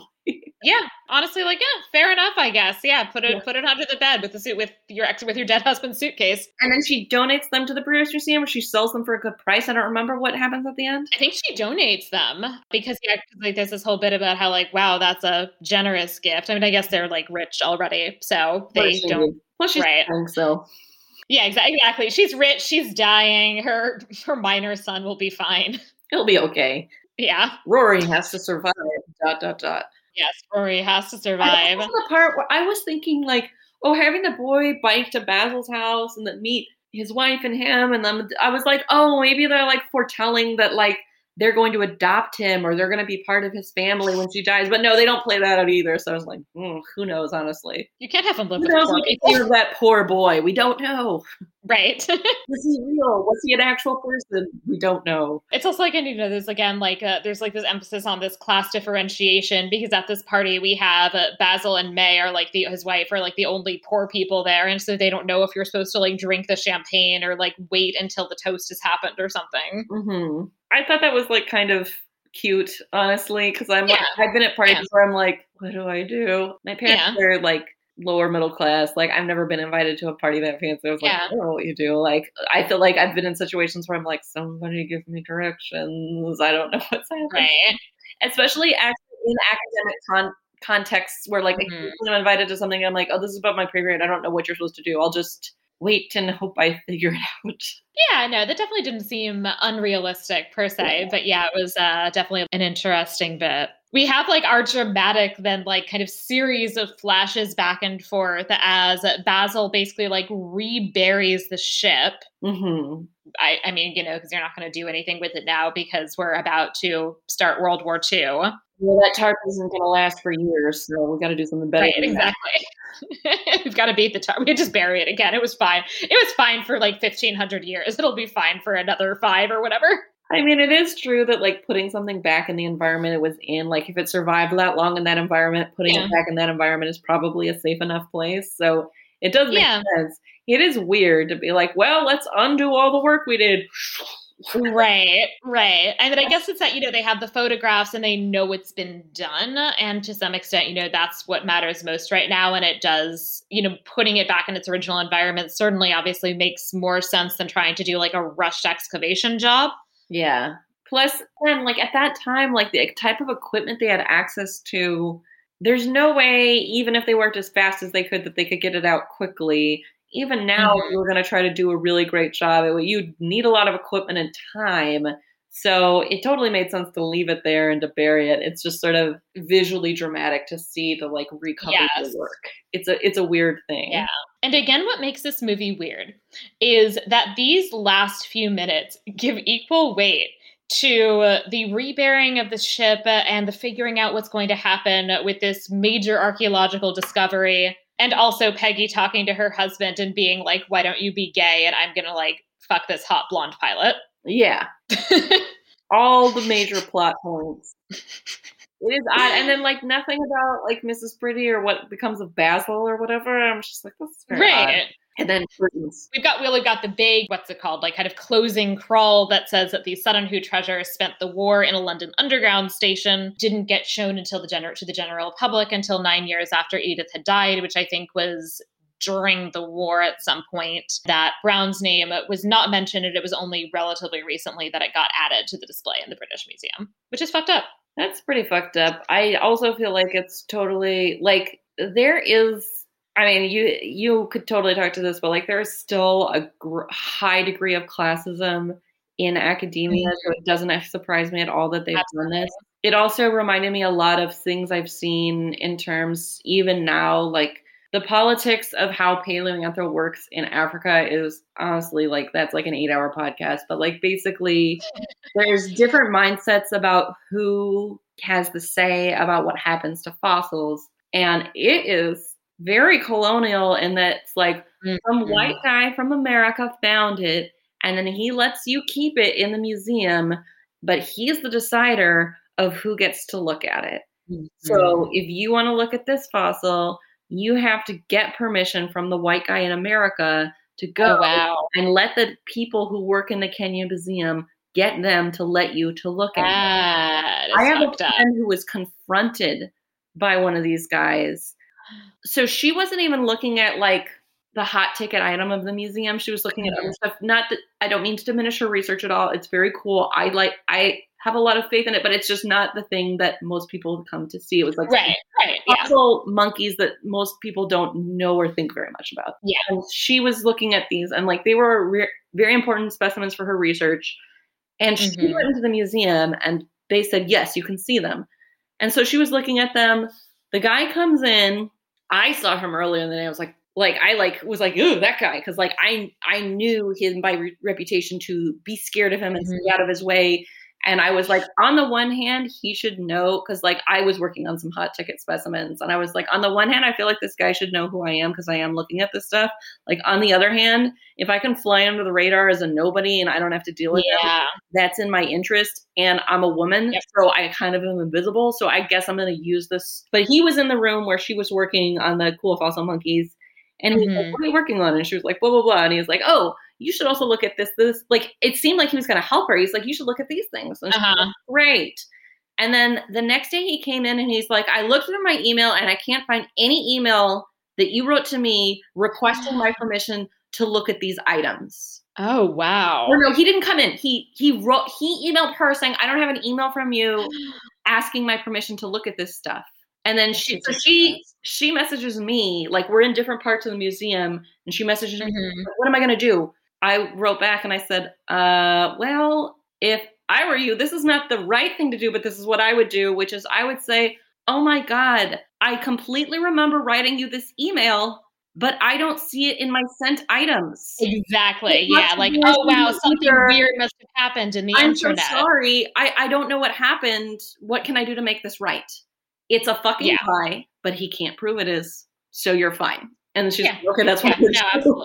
So anyway, so there's yeah. a lot of this like weird horseshit white colonial, like mm-hmm. okay, and then so that's the mean guy. The nice white colonial guy was like, oh, I'm gonna show you everything. He has the keys to mm-hmm. everything. Mm-hmm. He opens all the stuff and lays it all out and shows it to me. Right.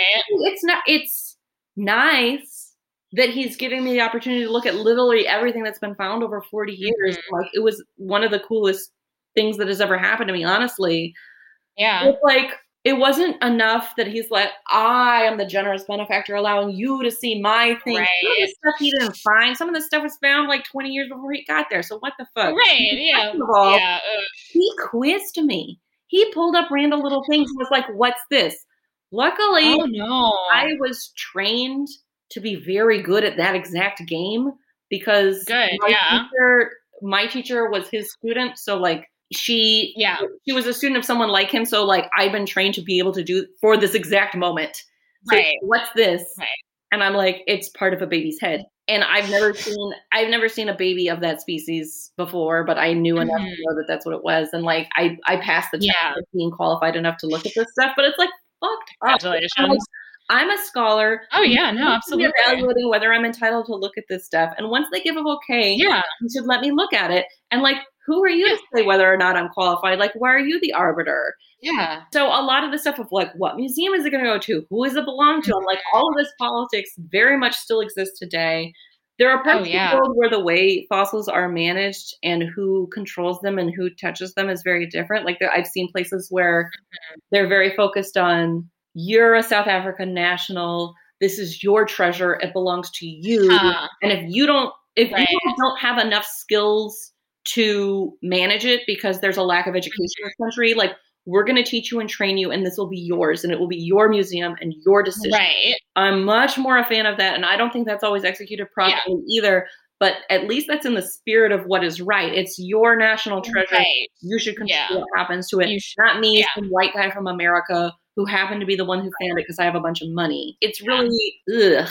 And like Yeah. you know, should it have been Mrs. Pretty's treasures that she chose to donate? Like, what if she had chosen to keep them? Like, I don't think that's right. And like, Right. complicated. Like, I do think they should belong to Britain because they were found in Britain, and that Mhm.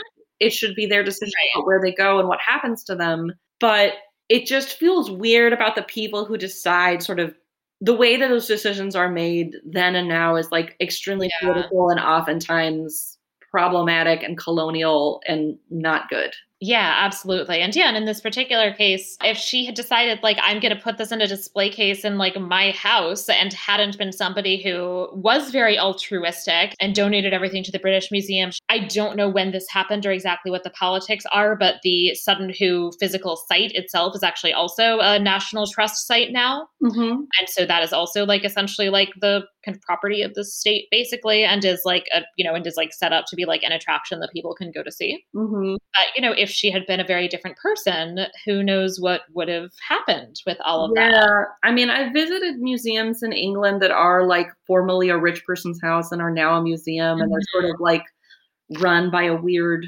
trust. Like it, it's partially privatized. It was there weren't treasures there like at Sutton Hoo where it'd be like this is crazy, one person shouldn't own it. But to some degree, I feel that way. I'm like, this shouldn't be the Yeah. property of like a family or a tiny trust. Like this is this is a rare, Yeah. beautiful resource. Should it be moved? Where should it go? That's a complicated thing, especially because these treasures Yeah. were collected from other places and brought back to England. And mm, right that's that's a whole other. Uh, like, yeah, where where course, does it go? British Museum is very much implicated in a lot of that history. Uh, you know, of course, that's where the Elgin marbles are.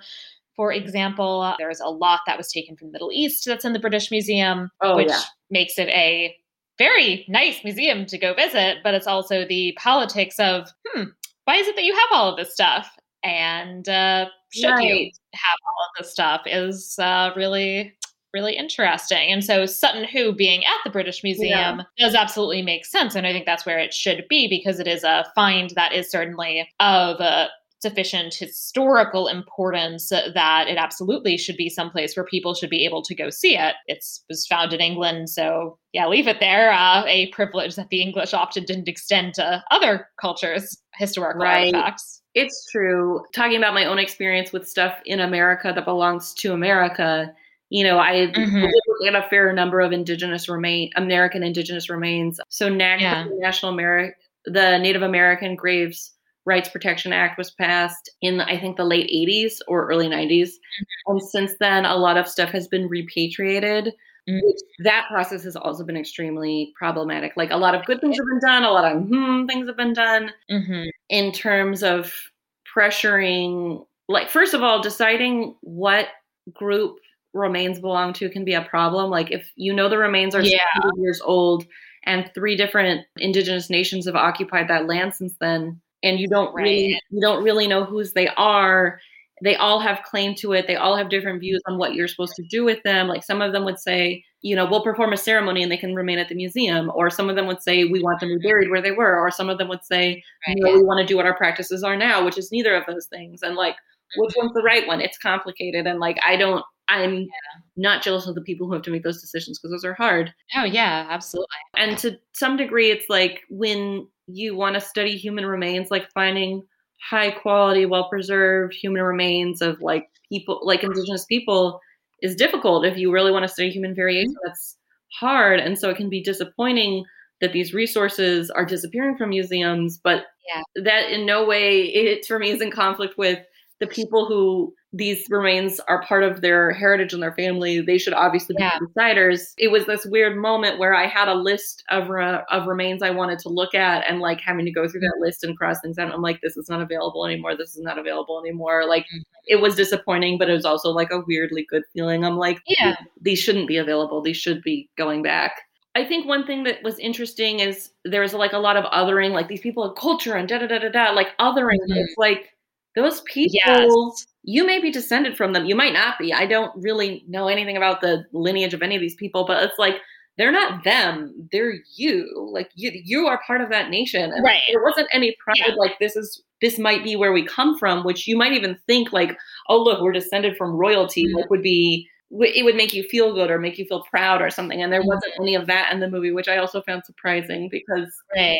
it has also been my experience that especially like in south africa where like these remains Mhm. being part of their national heritage is a point of pride like this is ours this is where we come from this is where all humans come from and they're here i i was just surprised they didn't touch on that at all in this movie Yeah, which is very weird. Although it's also actually an interesting lead into uh, some things that I want to discuss in what is the Vera et Falso section. Mhm. What did they get right and wrong? With the exception of the things that I brought up already, I am not planning on saying anything that they got right or wrong about the late 1930s. I don't know if anybody works on that period. Feel free to let us know. i have a lot of my guesses but i don't know a lot about Right. the either honestly I actually wanted to, you know, this is going to be a bit different from how I normally do this section, which is normally be like nitpicking about architecture. But I wanted to talk about a couple of terminological choices Mm. which are accurate to the 1930s. So I don't necessarily criticize the use of these terms and the way they get used in the film, but I think it is worth uh, an audience knowing some of the issues with some of these terms. right so like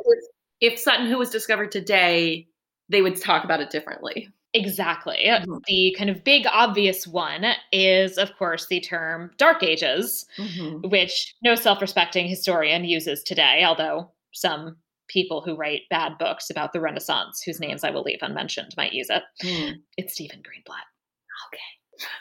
F that guy. I just like literally gave a whole lecture about how like his book The Swerve is bad. Uh, Anyway, the kind of attitude behind this term is very fundamentally this idea that the period, uh, especially it's often used to, I mean, sometimes it's used to refer to the entire Middle Ages, a period that took place over a thousand years, which is also basically when we invented the modern university. Hmm. But to the extent that the term has a narrower usage that I would say lasted a bit longer in terms of people thinking that was a valid term to use, mhm. it applied it to the early Middle Ages, with the idea essentially being that with the fall of the Western Roman Empire, all of these places, especially those that are a bit more kind of on the fringes of the Roman Empire, so Britain in particular, essentially because they no longer have this connection with Rome and with Romanness, lose everything, have no culture, and have have no trade and have no connection to the outside world Mhm. we very much know now that this is not true. And I'll talk a bit more about the details of Sutton Hoo, but I'll just mention one thing that they discuss in detail in the film, which is the Merovingian tremissis, so this coin that they Yeah. find. It's interesting because in a lot of ways, I don't think they actually sufficiently explain what's so important about this coin. They really don't. We had to Google it. No. Like, what? Why are they making such a big deal? What Exactly. is this? Should I know? Does every kid learn this? Exactly. Yeah. Yeah, because it's not just that, like, they used money. Whoa. It's not just that. It's actually the much bigger thing is that previously the assumption had been made, as I was saying before, that England is isolated, that they don't have trade, they don't have other kinds of contacts at this point in the late sixth, early seventh century with even other parts of Western Europe. And the coinage in particular is very definitive evidence that that is not true. Because a coin, they wouldn't have made that coin. It clearly traveled a long ways to get there. It's signed. exactly. there was a, there's also why would they hold on to it? Why would they bury it? It's clearly mm-hmm. of importance. It's from far away. It establishes a clear connection between distant lands. Right, or so um, so not that distant. It's yeah. French, yeah. so not uh, yeah, so not uh, this one in particular, not that distant, not like from still, Indonesia, not, but still distant. Yeah, in terms of what they were thinking was possible at the time, certainly. Exactly. So certainly very much beyond uh, England, and uh, the great thing about coins is that there's to some extent, I mean, there's relatively little dispute disputing you can do in terms of the dating, right? Mm-hmm. I mean, definitively, uh, you can say that this the you can date this coin because you know we actually know a lot about numismatics. You can very definitively say this is a sixth or seventh century coin. Mm-hmm. And uh, so, because of that, you have very clear evidence. You know, this isn't a Roman holdover. This is very clear. You know, this this isn't something you know that based you know based on the circumstances of the find. Like this isn't something that you know the Vikings grabbed in the 10th century and threw in here, and you know somehow got this old coin and threw it in this is very much clear evidence of the fact that there are goods and therefore also people circulating between England and the continent in the late 6th and early 7th centuries, which people had assumed was not the case. And uh, that fed into this whole narrative of uh, a kind of isolated, uh, culture free, trade free society. And that's very interesting. I also thought it was really funny that the exclamation they had culture, they had money. Like he's mm-hmm. saying by Jupiter, which yes is reference to a Roman god, and I'm like yes, which is so interesting because of course the idea is basically that the loss of Romanness is the loss of culture. Yeah. Which also has its own, you know, reflection on even if they had no connection to the Roman past, which is also I mean, not actually, in fact, entirely true. But even if that were true, that doesn't mean they don't have culture. Like all of these places had culture before the Romans showed up. Right. Like it's like not that they were like, well, Rome is gone. I guess I'll just eat hay and die. Like it's you know right, exactly. I mean, it's this very like traditional way of depicting the Middle Ages is that like everybody like sat in the mud and was sad and died at the age of twenty five for like a thousand years. Yeah. I also think I, this is just a separate point, but like the way people talk about like people died young is just like so misconstrued from like how we think about. Oh my god, I find it so frustrating. I'm like, yeah, most babies died because there were no vaccinations. Mm-hmm. But if you managed to like make it out of childhood, you mm-hmm. live pretty long unless you got yeah. killed in a fight or something. But like you, then you'd be old and then you'd die of old people stuff. Right. But it wasn't like people were keeling over at 25 because they were old. It was like lots of babies right. died, and then a fair amount of youngish people died in fights, and then people died when they were old. Like, and women died in childbirth. Is then the oh, other yeah. big one? Yes, yes, lots of dying in childbirth, even today. Yes. Yes. I find it very frustrating that there's like all of these people out there who like apparently just don't understand how averages work, who mm-hmm. think that everybody was dead by the age of 30 because the average lifespan is uh, skewed by, yeah, high infant mortality mm-hmm. in particular, plus, you know, some occasional extra touches from, yeah, deaths in childbirth and then deaths in wartime. Yeah. Also, I, I mean, this is way off topic, but I saw this really interesting poster on death profiles of like trying to identify when like a plague would have happened by the average age of people dying in cemeteries. Oh, saying like hmm. when did yeah. the plague hit? Because it's like, well, a lot of babies died generally but like even more would die during a plague. Uh-huh. more. Yeah. How do you detect that signal from like the moving average of how old people are when they die, or like yeah, and like fascinating that you would want to see a higher percentage of 25 year olds dying, but like uh-huh. how much higher? Yeah, off topic. But I was just thinking about that. That that was like a really cool yeah. thing that I hadn't thought a lot about. But like picking up the signal of like dying at different ages due to a disease is uh, timely now. Yes. Mm. Yeah. All the things that they could learn from our COVID cemeteries. Oh, hooray. So the other term that I wanted to remark on, which is related to this uh, kind of discussion about, you know, national pride, is the term Anglo-Saxon. And so this is a term that is certainly very much would have been used uncritically in the 1930s. It's also a term that they do in fact still use in, uh, you know, on the British Museum website's mm-hmm. Sutton Hoo page but it is a term that is increasingly coming under criticism. Mm-hmm. And I'm uh, going to be drawing in particular on the work of uh, Mary Rambaran-Olm, in part because I'm not a scholar of early medieval England. I work on the 13th and 14th century Western Mediterranean. You know, I obviously teach things related to this, but I don't necessarily always have my finger immediately on the pulse of the debates in this part of medieval studies. And in fact, I actually had a podcast episode where I used the term Anglo Saxon and then by the time I was editing it, I was like, oh, shoot. Mm-hmm. But so the issue essentially is that this is a term that, so first of all, is anachronistic.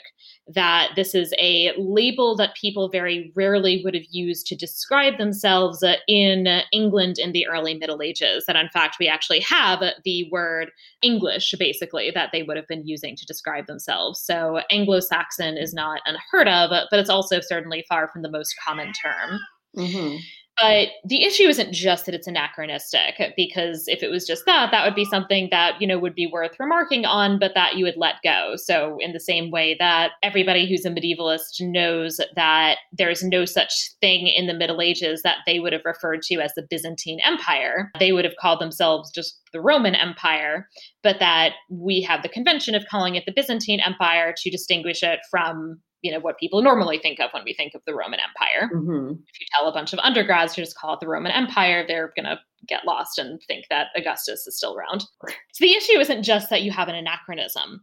The issue is because as the term becomes popularized in the 18th and 19th centuries, the way in which it used in which it's used is often very much about connecting white English people to their perceived origins in a way that often both elides the distinctions between the separate tribes. So if we say Anglo-Saxon, we're implying that this is all a united group, as opposed to, well, there was a group called the Angles and a group called the Saxons and a group that we've left out entirely now of this name called the Jutes. So it's eliding these distinctions and presenting it as this kind of single common society or culture, but that it also tends to ignore or erase both their distinct histories of migration to what is now England, but also the fact that they are migrants, mm-hmm. that the Angles, Saxons, Jutes, etc., that these are all Germanic tribes who migrated to England. The narratives that tend to use the term Anglo-Saxon in this period, in the 18th and even into the early 20th century, often have a tendency to present these as being these the indigenous population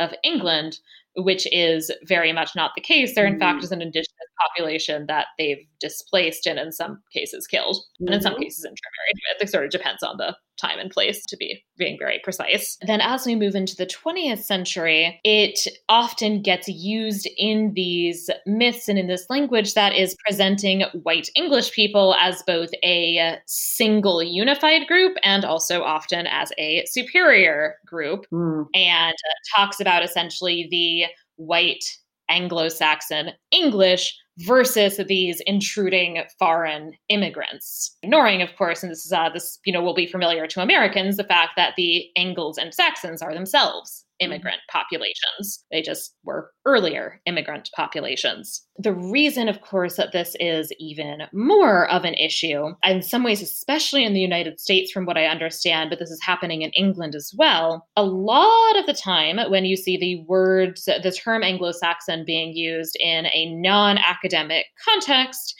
it is basically a white supremacist dog whistle now. It was unsettling to me to see a movie where they're like shouting about how great this is, where I'm like, I understand mm-hmm. that's not what it meant then, but it is still deeply uncomfortable to see white men shouting about it on the on television right now. Exactly. Exactly. Because this is being kind of used as this like label for white identity and is being used in context, they're often calling for racial violence and promoting white and trying to promote white supremacist ideologies. Because of this, there's been understandably a movement within the field to stop using the term. Mm-hmm. This, however, does remain contested. And actually, in particular, in England, there's something of a like, well, that's your American problem, leave us alone, mm. which is still something of an issue in the US. There's certainly also a discourse of like political correctness gone wrong. You know, we're, we're cancel culturing the term Anglo Saxon, etc. You okay. certainly have a bit of that discourse too.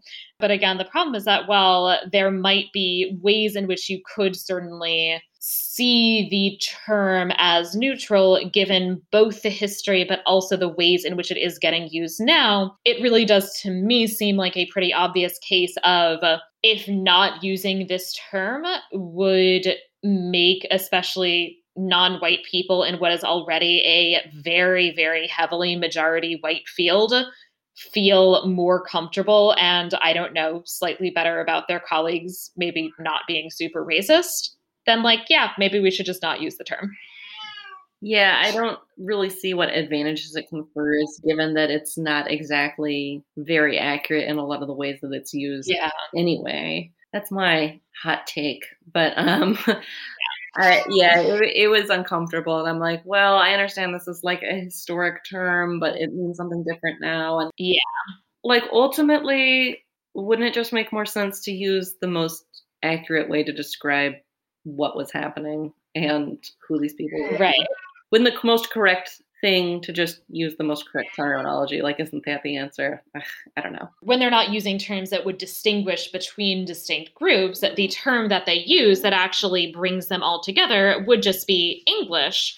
And so, why can't we just use the relatively innocuous term early English, which is what scholars are, I believe, calling for us to switch to? Mm-hmm. Early English or sixth century early English, or you know, you could be more specific if that helps. You know, yeah, yeah, it's very strange. It certainly also is especially something that I think in medieval studies we really need to be thoughtful about, given the myriad ways in which white supremacists love and try to find ways to use the Middle Ages. I mean, of course, let's not forget that one of our uh, fun participants in the white supremacist insurrection uh, attacking the Capitol recently was a guy with a whole lot of Viking inspired tattoos. Ew.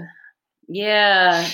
Yeah, there's been a lot of like co-opting because also because my degree was in anthropology and biological anthropology. We spent a lot of time talking about race, its mm-hmm. in genetics and biology, and also like the culturality of it and what people think about it and like how bizarre. It's mm. been like people who are like convinced they're descended from Vikings or they're like true Germanic Anglo-Saxon or whatever. The, mm-hmm. They've got some idea of like pure whiteness in their head, and then they do yeah. Ancestry.com or 23andMe or one of these ones, and then they find out that they're not what they are, and they like lose their fucking minds. And like, yes. I do yes. derive some pleasure from that. Like on the one hand, I want to be like, I don't really think you understand DNA or what this means or like mm-hmm. what these results actually tell you about where you come come from. But also, if you feel bad about yourself, I'll just take a win for a win. Right. Like it's honestly, it's sort of satisfying. Yeah. So I was sort of thinking about that vaguely too. And like, it's just like disgusting and disturbing. Like, people want to retell their own history to suit their own feelings. Did you actually see that tweet recently that was something like, history sometimes will make you uncomfortable. So history sometimes will make you sad. History will sometimes make you angry. And if reading about history makes you feel happy and proud, you might not be reading history. Yes.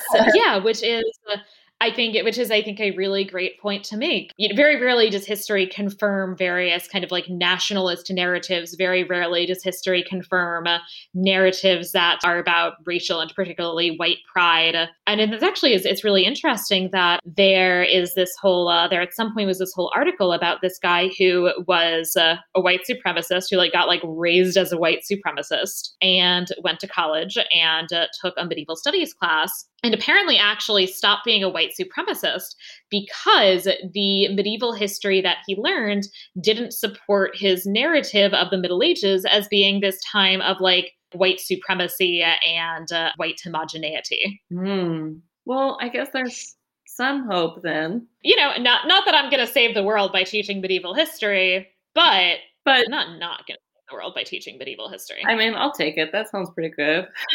And it is certainly something that I think is very much the responsibility of us in this field to overtly address these misuses of the medieval past and to talk about the Middle Ages in ways that emphasizes, in particular, actually the kind of diversity of the medieval world and also the various ways in which it, you know, does not map onto these narratives that people have.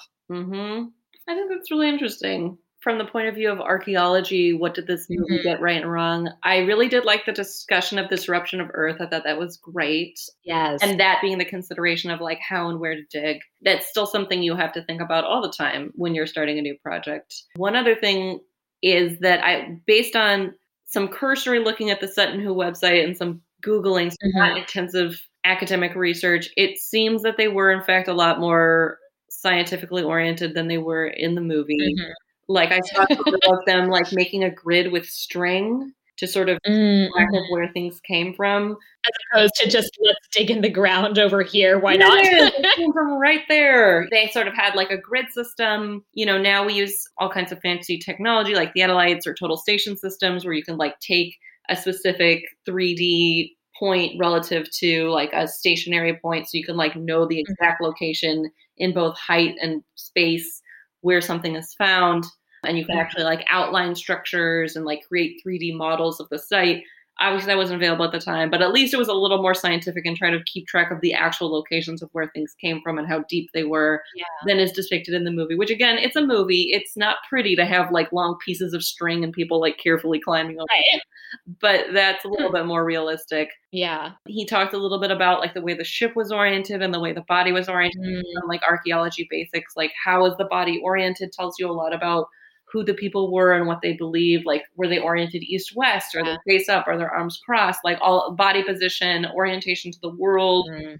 relationship to bodies of water or mountains or other the structures that were there at the time are things you think about in terms of a burial. And they could have gone further with it, but they did at least talk about it at all, which I liked. Yeah. Another piece of this that I thought was interesting is the piece of archaeology culture where a lot of the higher order decision making and the politics happens not on the site, but happens in the house on a rainy day or at the pub in particular, like over drinks yeah. at the end of the day. Like that's kind of the, to put it in the Hamilton terms, like that's the room where it happens. Yeah. If you want to climb to power, you need to be in the room where it happens. That feels very true to like academic conferences. Too. Yeah, very much. Like that's, you know, it, it, makes sense. It extends beyond the site. Mm-hmm. Peggy excusing herself from the pub is removing herself from that position mm-hmm. of power, although how much power she even yeah. had at that point was sort of marginal, honestly. But also that that's also where a lot of the abuse of power happens, where people use what they have and they use alcohol and being removed from the world. Like, you know, here they're mm-hmm. on an estate. So they're not like in the middle of nowhere, out of touch with people but there are many things like that where you're way off on your own away from civilization it's just you and the team and then you're having drinks around the fire and this is the time when like a lot of political games get made in terms of like who gets to go to the cool part of the site who gets to be the one who's closest to yeah. the body and who gets sort of squished down based on ass kissing and a hundred other things that go on mm-hmm. under the influence of alcohol yeah. I've been in various digs where there was more and less of that. And generally, my experience is the closer you are to civilization, the less games people play, and the more isolated you are from mm-hmm. the rest of the world, the more intense uh-huh. bullshit happens. Yeah. Them being in a pub with other people and stuff meant that to some degree they were constrained by society's eyes being like hey you can't just like treat other people like this right they're all like joking about the coin and like mm-hmm. about Peggy leaving and like this sort of like tense atmosphere around academia felt mm. authentic to me in my own experiences, which spoiler not great. Yeah.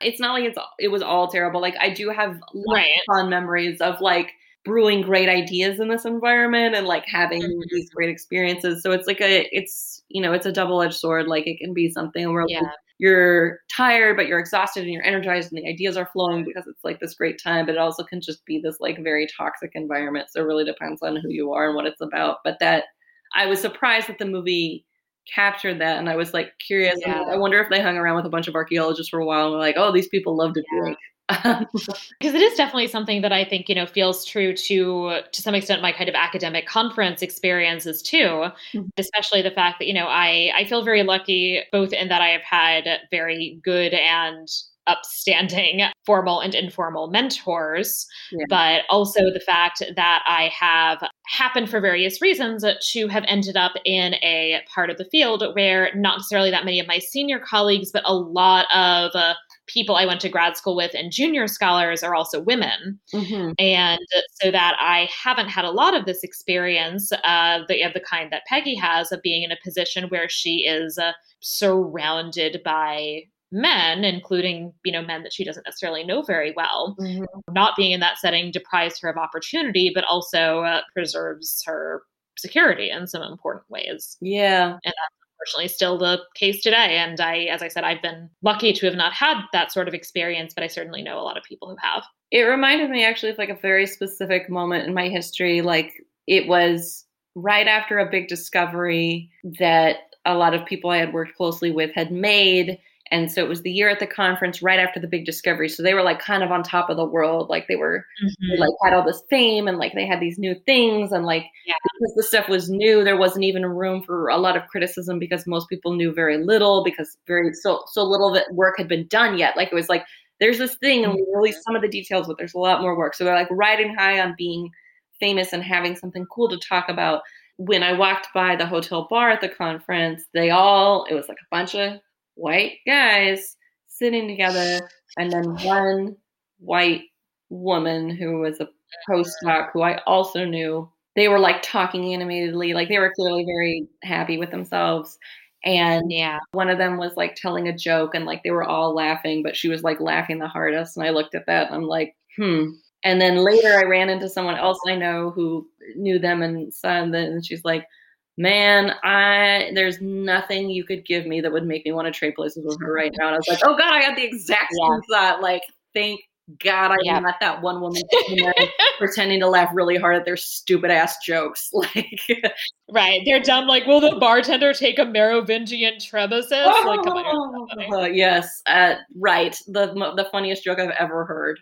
You know, like on the one hand, I'm like, well, I'm not in the room where that happens, but also I don't want to be in that room. Like, you know, yeah. it's just very you know, it's it's a weird feeling, but it's also mm-hmm. it was interesting to see it in the movie and sort of be reminded of that part of my life. Yeah. So for the next section, the Historia ad Veritas, I wanted to do a little bit of the work of providing some of the context for why it is actually that Sutton Hoo matters. That unfortunately, I don't think the movie really succeeded in providing. It really didn't. First of all, this is probably the most elaborate grave or funerary monument, anything in this category that exists from the Middle Ages at all anywhere in terms of like the kind of elaborateness of the like whole burial of the ship of the grave goods uh, that this is like as fancy as you get essentially. Then and now like surpassed this since then it's it remains yeah. this yeah kind of the most important grave from that time. Exactly, and, and it certainly is also remains in many ways. Uh, the the display could use some updating, if I'm remembering correctly, mm-hmm. or at least it could last time I was there. I mean, just in the sense of like I don't think they've rewritten most of the copy in 40 years. They really don't update it very frequently, I don't. No. But it is very much like one of the like flagship like things that is supposed to attract you to the British Museum still. The ship itself is almost 90 feet long, so again like this is big, there's a lot of it, there's a lot of stuff. The items that are buried with this person not only highlight like this is obviously a rich, powerful, important person, but also related to but even beyond the coin that is actually something that really highlights England's connection to other parts of the world during this early medieval period. Not only the coins, but we actually have silver that uh, we can tell from the like manufacturer's stamps on it that it's from Constantinople. So wow. that is pretty far afield. Yeah. Yeah, that's amazing. And and some of the gold work is probably things that were uh, produced a bit more locally, but apparently we know that the garnets that were imported at some point from Sri Lanka. Gosh. Yeah. That we're talking about potentially a like very far flung trade network. So not necessarily that like there was this guy in England who himself went to Sri Lanka, but that we are, you know, that we are seeing trade connections that ultimately are connecting England with some very far away places. And to be the person that has those things from that far away mm-hmm. is a status symbol in that, that you were able to acquire something that is so rare and so far flung. Exactly. And again, in terms of the, you know, they have culture, they have art, that it is in fact the case that, you know, again, this is a period where when this was found, it was often dismissed as being this moment where essentially nothing was going on of any interest. And looking at these objects, it's clear as well that it also demonstrates that there's a lot of skilled labor being done, especially in the area of metalwork that there is a really elaborate material culture, at least among the wealthy, that people who are that upper class people or uh, or higher status people in England at this time had access to a, a uh, kind of really wide array of uh, of items. I thought it was a shame that they didn't show the helmet what it looks like now yeah. restored at all. Like I I'm not sure how they would have done it, but I was like, it is stunning and really amazing. Yeah. And I mean, it was already a movie kind of playing fast and loose with the truth. Like, couldn't they just had someone like brush it off and then it like, looks, it's like gleaming, you know? Like, I'm like, that would have been cool. Right. That'd cool. This helmet, which is one of the most famous things from the site. And so, so it's a giant. So if you actually look at the, you know, what has survived, it's still in many ways very impressive, but like a lot of it has been lost. There are parts where, you know, things have corroded. Mm-hmm. But when you actually when they uh, they so they have a replica that they've been able to do uh, of the of you know what the helmet would have looked like originally. And uh, you know this is again this is this kind of very elaborate both high value object but also an object that again required an immense amount of skill. So it has these scenes where it's depicting like animals where it's depicting a bunch of warriors what's it called? The kind of like bridge part that goes down your nose is like in the form of a dragon and the eyebrows are like the dragon's tail. Like it's this really interesting elaborate object. Yeah. Yeah it would have been nice to actually have uh, have seen that and uh, to again kind of highlight what exactly it is that's important about this. One of the things though that i do think is interesting is the fact that while everybody's very clear on the significance of the find we still don't actually very definitively know and very possibly never will exactly who this grave belonged to. Mm-hmm. And to some extent, in terms of what it actually tells us, uh, you know, it doesn't necessarily matter, but it is still an interesting question. First, actually, there were some people who suggested that there never was a body, mm. that basically it was just this like extra funerary monument for a person who had been buried elsewhere. Mm. But first of all, there's basically like a more or less human shaped hole that mm-hmm. the goods are arranged around. That seems like a clue. That's a clue. And also, uh, now that we have uh, the ability to do certain kinds of tests that I don't know exactly when this dates to, but they've been able to determine that there's I think it's that there's phosphate in the soil, which which is indicative of human remains having. Yeah, they, they tested. The, yeah, they tested the soil, which was representative of like a human body having decayed there. That's yeah, cool. Yeah, and I actually find it really interesting. Like, I'm not sure that I'd known actually until I was doing this reading that like the bones even completely would completely decay potentially, depending on like the acidity of the soil. That the bones mm-hmm. could completely decay over 1,500 yeah. years. Yeah, yeah, it's actually pretty unusual circumstances where the bones persist that long. You know, like, mm-hmm. bones will exist for I don't know if they, if left if they aren't like chewed by animals or destroyed by tree roots or hundreds of other things that can happen to them they'll persist for a while, but if they're going to persist that long or let alone millions of years, like they have to undergo a process where like right. fossilized and like the bone is replaced by minerals. Mm-hmm. So this movie wasn't shot at the actual site of Sutton Hoo because it's still an archaeological right. historic site that you can physically visit. So they couldn't yes. film us there because they have visitors year round. And also that seems just like a bad idea, honestly, for preservation of the site. But right, right. assuming that they did a pretty good job of picking a location that looks very similar to what Sutton Hoo likes, mm-hmm. my guess is based on the proximity of water, that soil was mm-hmm. fairly damp, which is not ideal conditions for bones like uh-huh. forever. So that probably also played a role in the bones not sticking. That makes sense. Yeah. It's also interesting because where that water was at the time of the first uncovery may not be the exact place where it was before then. Right. Yeah, so we have no body, but we know that there was a body, and our current top candidate for the occupant of the grave seems to be somebody named Raedwald of East Anglia, who is, uh, you know, he's, he's one of your particularly successful monarchs. Like, this is a period in early medieval England where there's a lot of back and forth at any given time. There's usually multiple people, you know, referring to themselves as kings. She's somebody who seems to have established control over a wider geographical area than a lot of other people. Unfortunately, his reign is very poorly documented, in part mm. because the monasteries in the region that had that was his main base uh, were largely destroyed in Viking raids, mm. and in particular, doc- the documentation that they had from this period was then lost. So if they had things like records of him having donated to these monasteries uh, because he actually did uh, convert to Christianity, these kinds of records uh, that you know even could have talked about something having to do with burial arrangements or his death, that uh, these would have been lost. And so it is very possible that if there were ever a textual smoking gun piece of evidence demonstrating that this is him, that it probably doesn't exist any longer. Mm. Would they also have records of things like his children being baptized or something like that?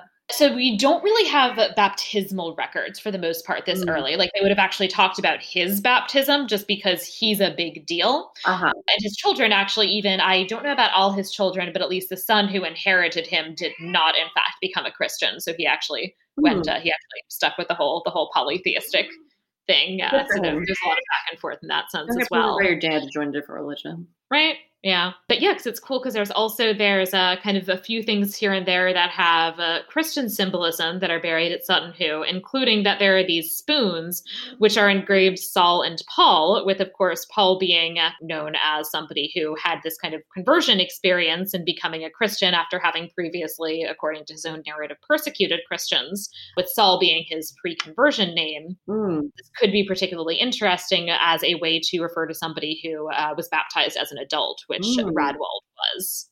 That's cool. And then the other thing that I just wanted to note in terms of what it is that we can learn from these grave goods, that there's just like a lot of cool, weird things. So he has a sword that he's buried with.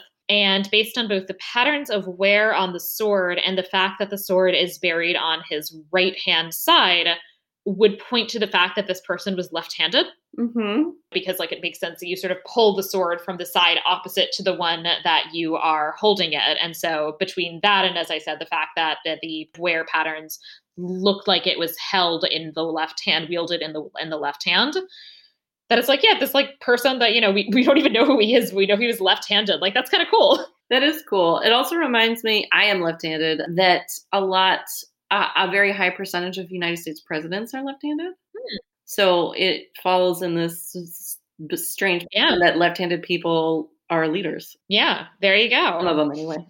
so that actually is kind of cool and yeah that, that's just like a it's just like a really interesting i find to see what we can learn from this archaeological material and as i was saying before i'm not an archaeologist myself i've never worked on a dig i would love to one day but i don't 100% know if that's going to happen. But I do find it really interesting the amount that we are able to learn from this material that uh, often at first glance, uh, you know, seems in some ways even harder to parse than some of these, you know, medieval documents. Yeah. I spent a lot of time reading like as an undergrad about whether we thought actually like Neanderthals intentionally buried their dead or whether we could associate meaning mm-hmm. with that. One of the people in my class was an archaeology grad student. He did a project saying, like, well, based on the criteria by how we evaluate burials in archaeology, what if we apply those to what we know about where mm-hmm. Neanderthals have been discovered of places that are disputed burials and not like clearly accidental deaths or something. And his results are very like inconclusive. He's like, well, I can't find any overarching patterns by the way we evaluate other graves. But that doesn't rule anything out. Yeah. But I learned a lot from that about like the criteria of like when you think about a burial, like what's placed, why, where, where in relation to the body, mm-hmm. what does that have to do with our beliefs about the body or death or the yeah. afterlife or religion? Like what it, what were these things they actually used in life or are they ceremonial and mm-hmm. just for the grave? Like do we just give this guy a little crappy clay sword? Like we're not going to put the real one on the ground. That's stupid. You know yeah. or like or we're going to be like no this is like the spoon they cooked with in life. That's their favorite spoon and we're burying it with them. You know like it's it's very right. our like understandings of what death means and what belongs in a grave with someone of like mm-hmm. are so diverse and really interesting and yeah. you know and that is our criteria by which you can also evaluate how important this person was the more effort that has gone in clearly indicates that person's role in life and so finding a lot of cool stuff with someone is like Mhm. a big clue. Like that means that person is a big deal, right? Right. That's something that's really exciting and interesting. Is that not just that, but like just getting a window into what do we think belongs in the grave? Yeah. we, you know, our ideas of what a funeral is like in America is just one of dozens and dozens and dozens of a long strain of people surviving of what they think belongs with a dead person or where Yeah. they think a dead person belongs. Yeah, and that's of course I think I think yeah that's something that's really fascinating and uh, you know again like we can we can learn so much about people in the distant past from this kind of uh, material that we have at our disposal and it is also something that one of the things that I find really fascinating about the Middle Ages is that we often as medievalists because we don't always have uh, perhaps exactly the kind of sources or the volume of sources that we might want we have to learn how to do creative things with sources and how to use multiple sources that are at our disposal. And especially when we're talking about some of these people and culture where, for various reasons, we don't have very rich documentation, I think the extent to which archaeological discoveries have really demanded that we reevaluate some of the preconceptions that we've had about these people. The you know idea of you know this is very much was something that did lead us to reevaluate our kind of dark ages narrative that that's been really fascinating. It's been really fascinating that some recent archaeological discoveries relating to the vikings have very much kind of emphasized the fact that oh actually like maybe the white suprem- maybe somebody should tell the white supremacists that the vikings were very much interested in the islamic world and spent a lot of time trading there Yeah. I think we just solved white supremacy. just solved it figured it out. Good job. you know which is very much like that's not how people thought of the vikings. And so again like we like using this kind of wider array of sources and using material culture and archaeological finds really can expand our knowledge of the past in some really valuable ways. In the movie, they do a lot about the kid being obsessed with outer space, which may have no mm-hmm. basis in anything that actually happened in the 40s or on a person that existed. i somehow doubt that it does There's a lot of like, we are this tiny thing compared to this vast universe, or we are this tiny moment in time compared to the vast stretch of all of time. I think some people find that scary and some people find that beautiful. Mm-hmm. It's sort of interesting the way the movie sort of interacted with that idea or sort of danced around it. Mhm. And the idea of like the son wanting to fly this ship with his mom in it into the stars. I was like, okay, well, that's sweet and also a little weird, but okay. and also these like connections between past and present and future he also has this whole story that he comes up with where he's been i don't know cryogenically frozen or something and now he wakes up and it's the 25th century or something Yeah.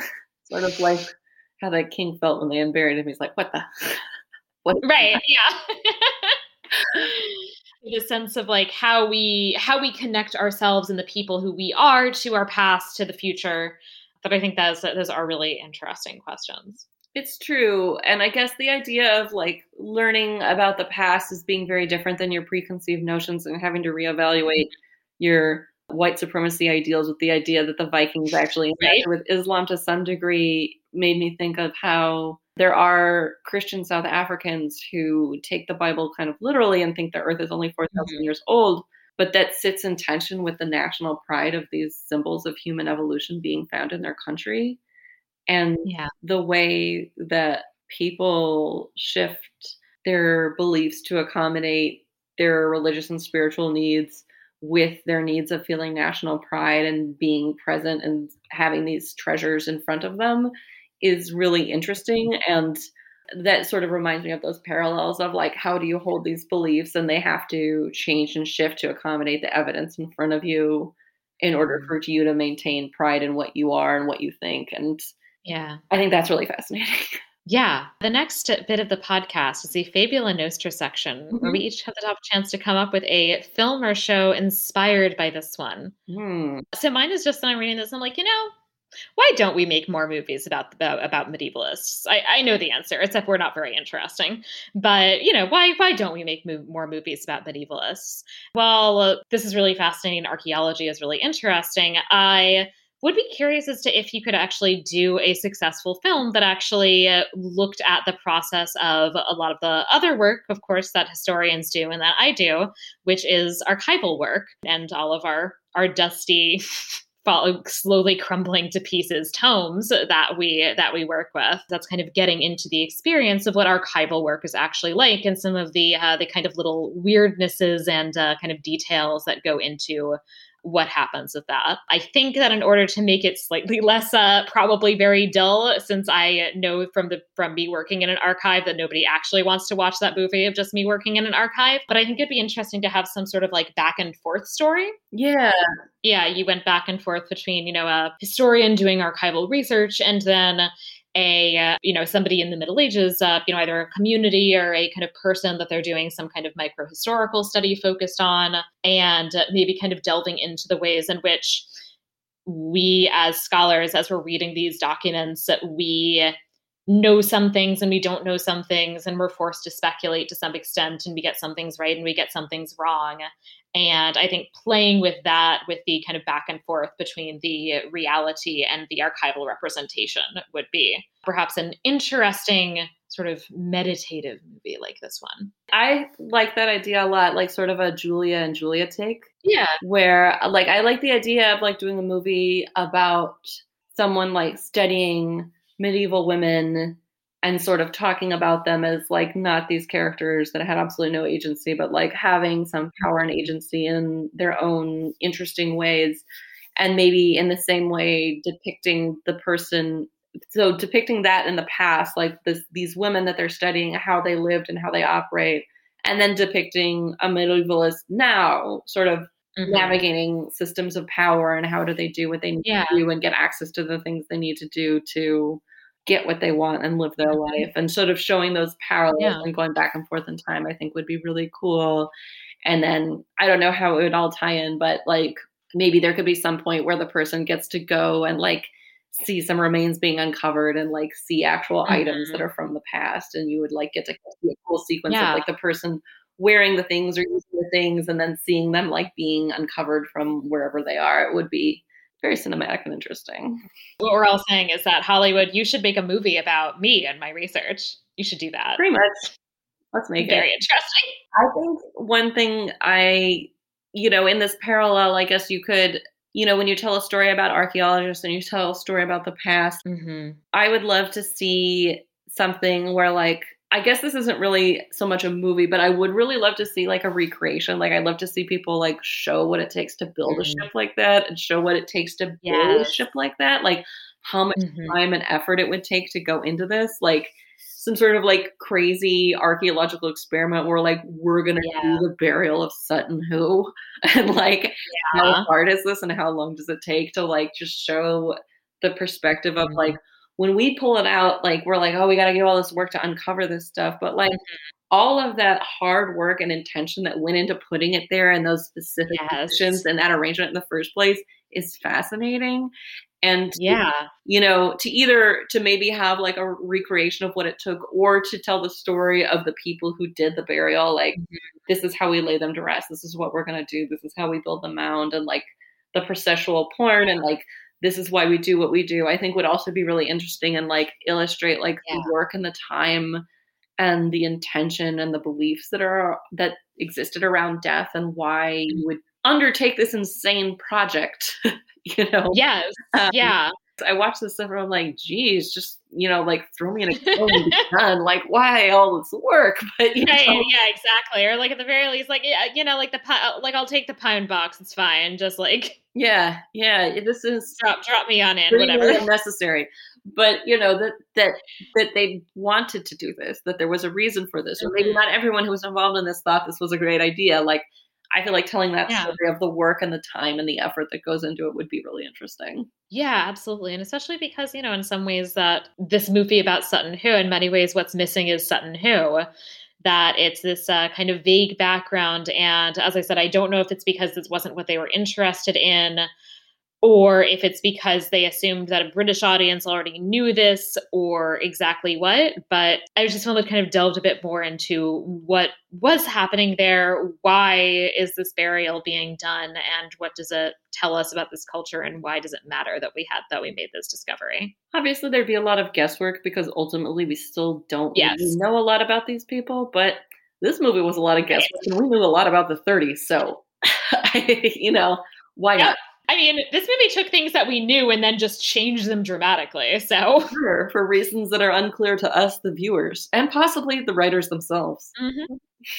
Possibly. So that uh, can then sort of lead into the last uh, kind of real segment, which is doing our ratings of this film on a scale of one to five based on whatever criteria you see fit. It is completely subjective. I'd say that I'll give it a high rating for costuming because I love old clothes. I will give it a high mm-hmm. rating mm-hmm. for the beauty of the landscape.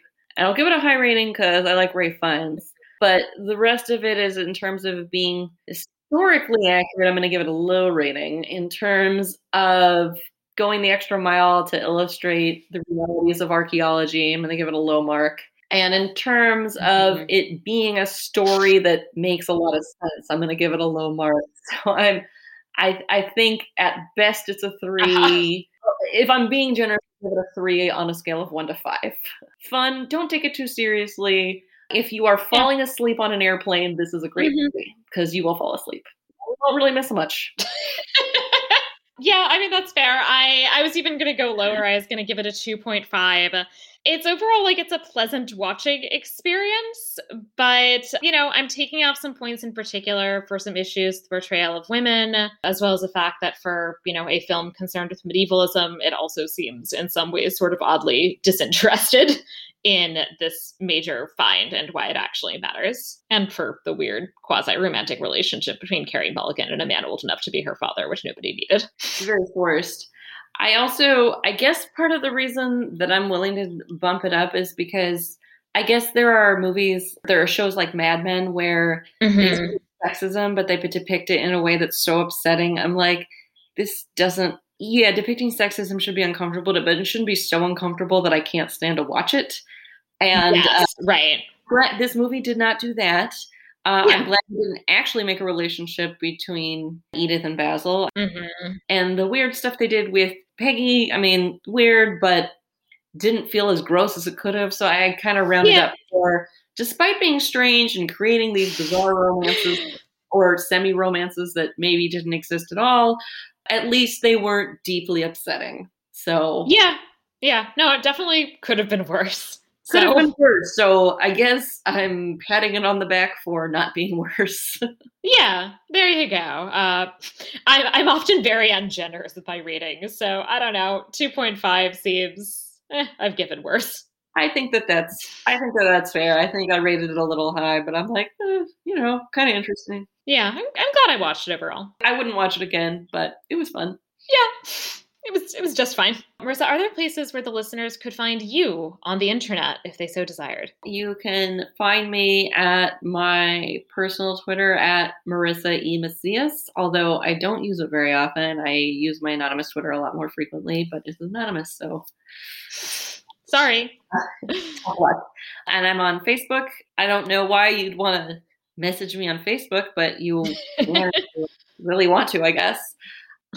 I was an academic. I am not anymore. So I guess you could also look me up on LinkedIn if you're really curious about my transition away from academia. If you ever want to chant paleo, I guess hit me up on LinkedIn. All right, it sounds good. So, if you've enjoyed this podcast, please subscribe in your preferred podcatcher app and rate and review Media Evil on Apple Podcasts. I'll read new five star reviews in future episodes. Please also follow the podcast on Twitter at Media Evil Pod and join our Facebook group. And you can also find me on Twitter and Instagram at Sarah Ifft Decker. And finally, if you have any questions or suggestions, I'd love to hear from you via email at media.evilpod at gmail.com. Thank you again, Rissa, for coming on. It's been so great to have you and talk archaeology with you. Thank you for having me. This was a lot of fun. I'm glad you made me watch a new movie. I'm overall, I think, glad I watched it. Yeah. Thanks to everybody for listening to Media Evil. Bye.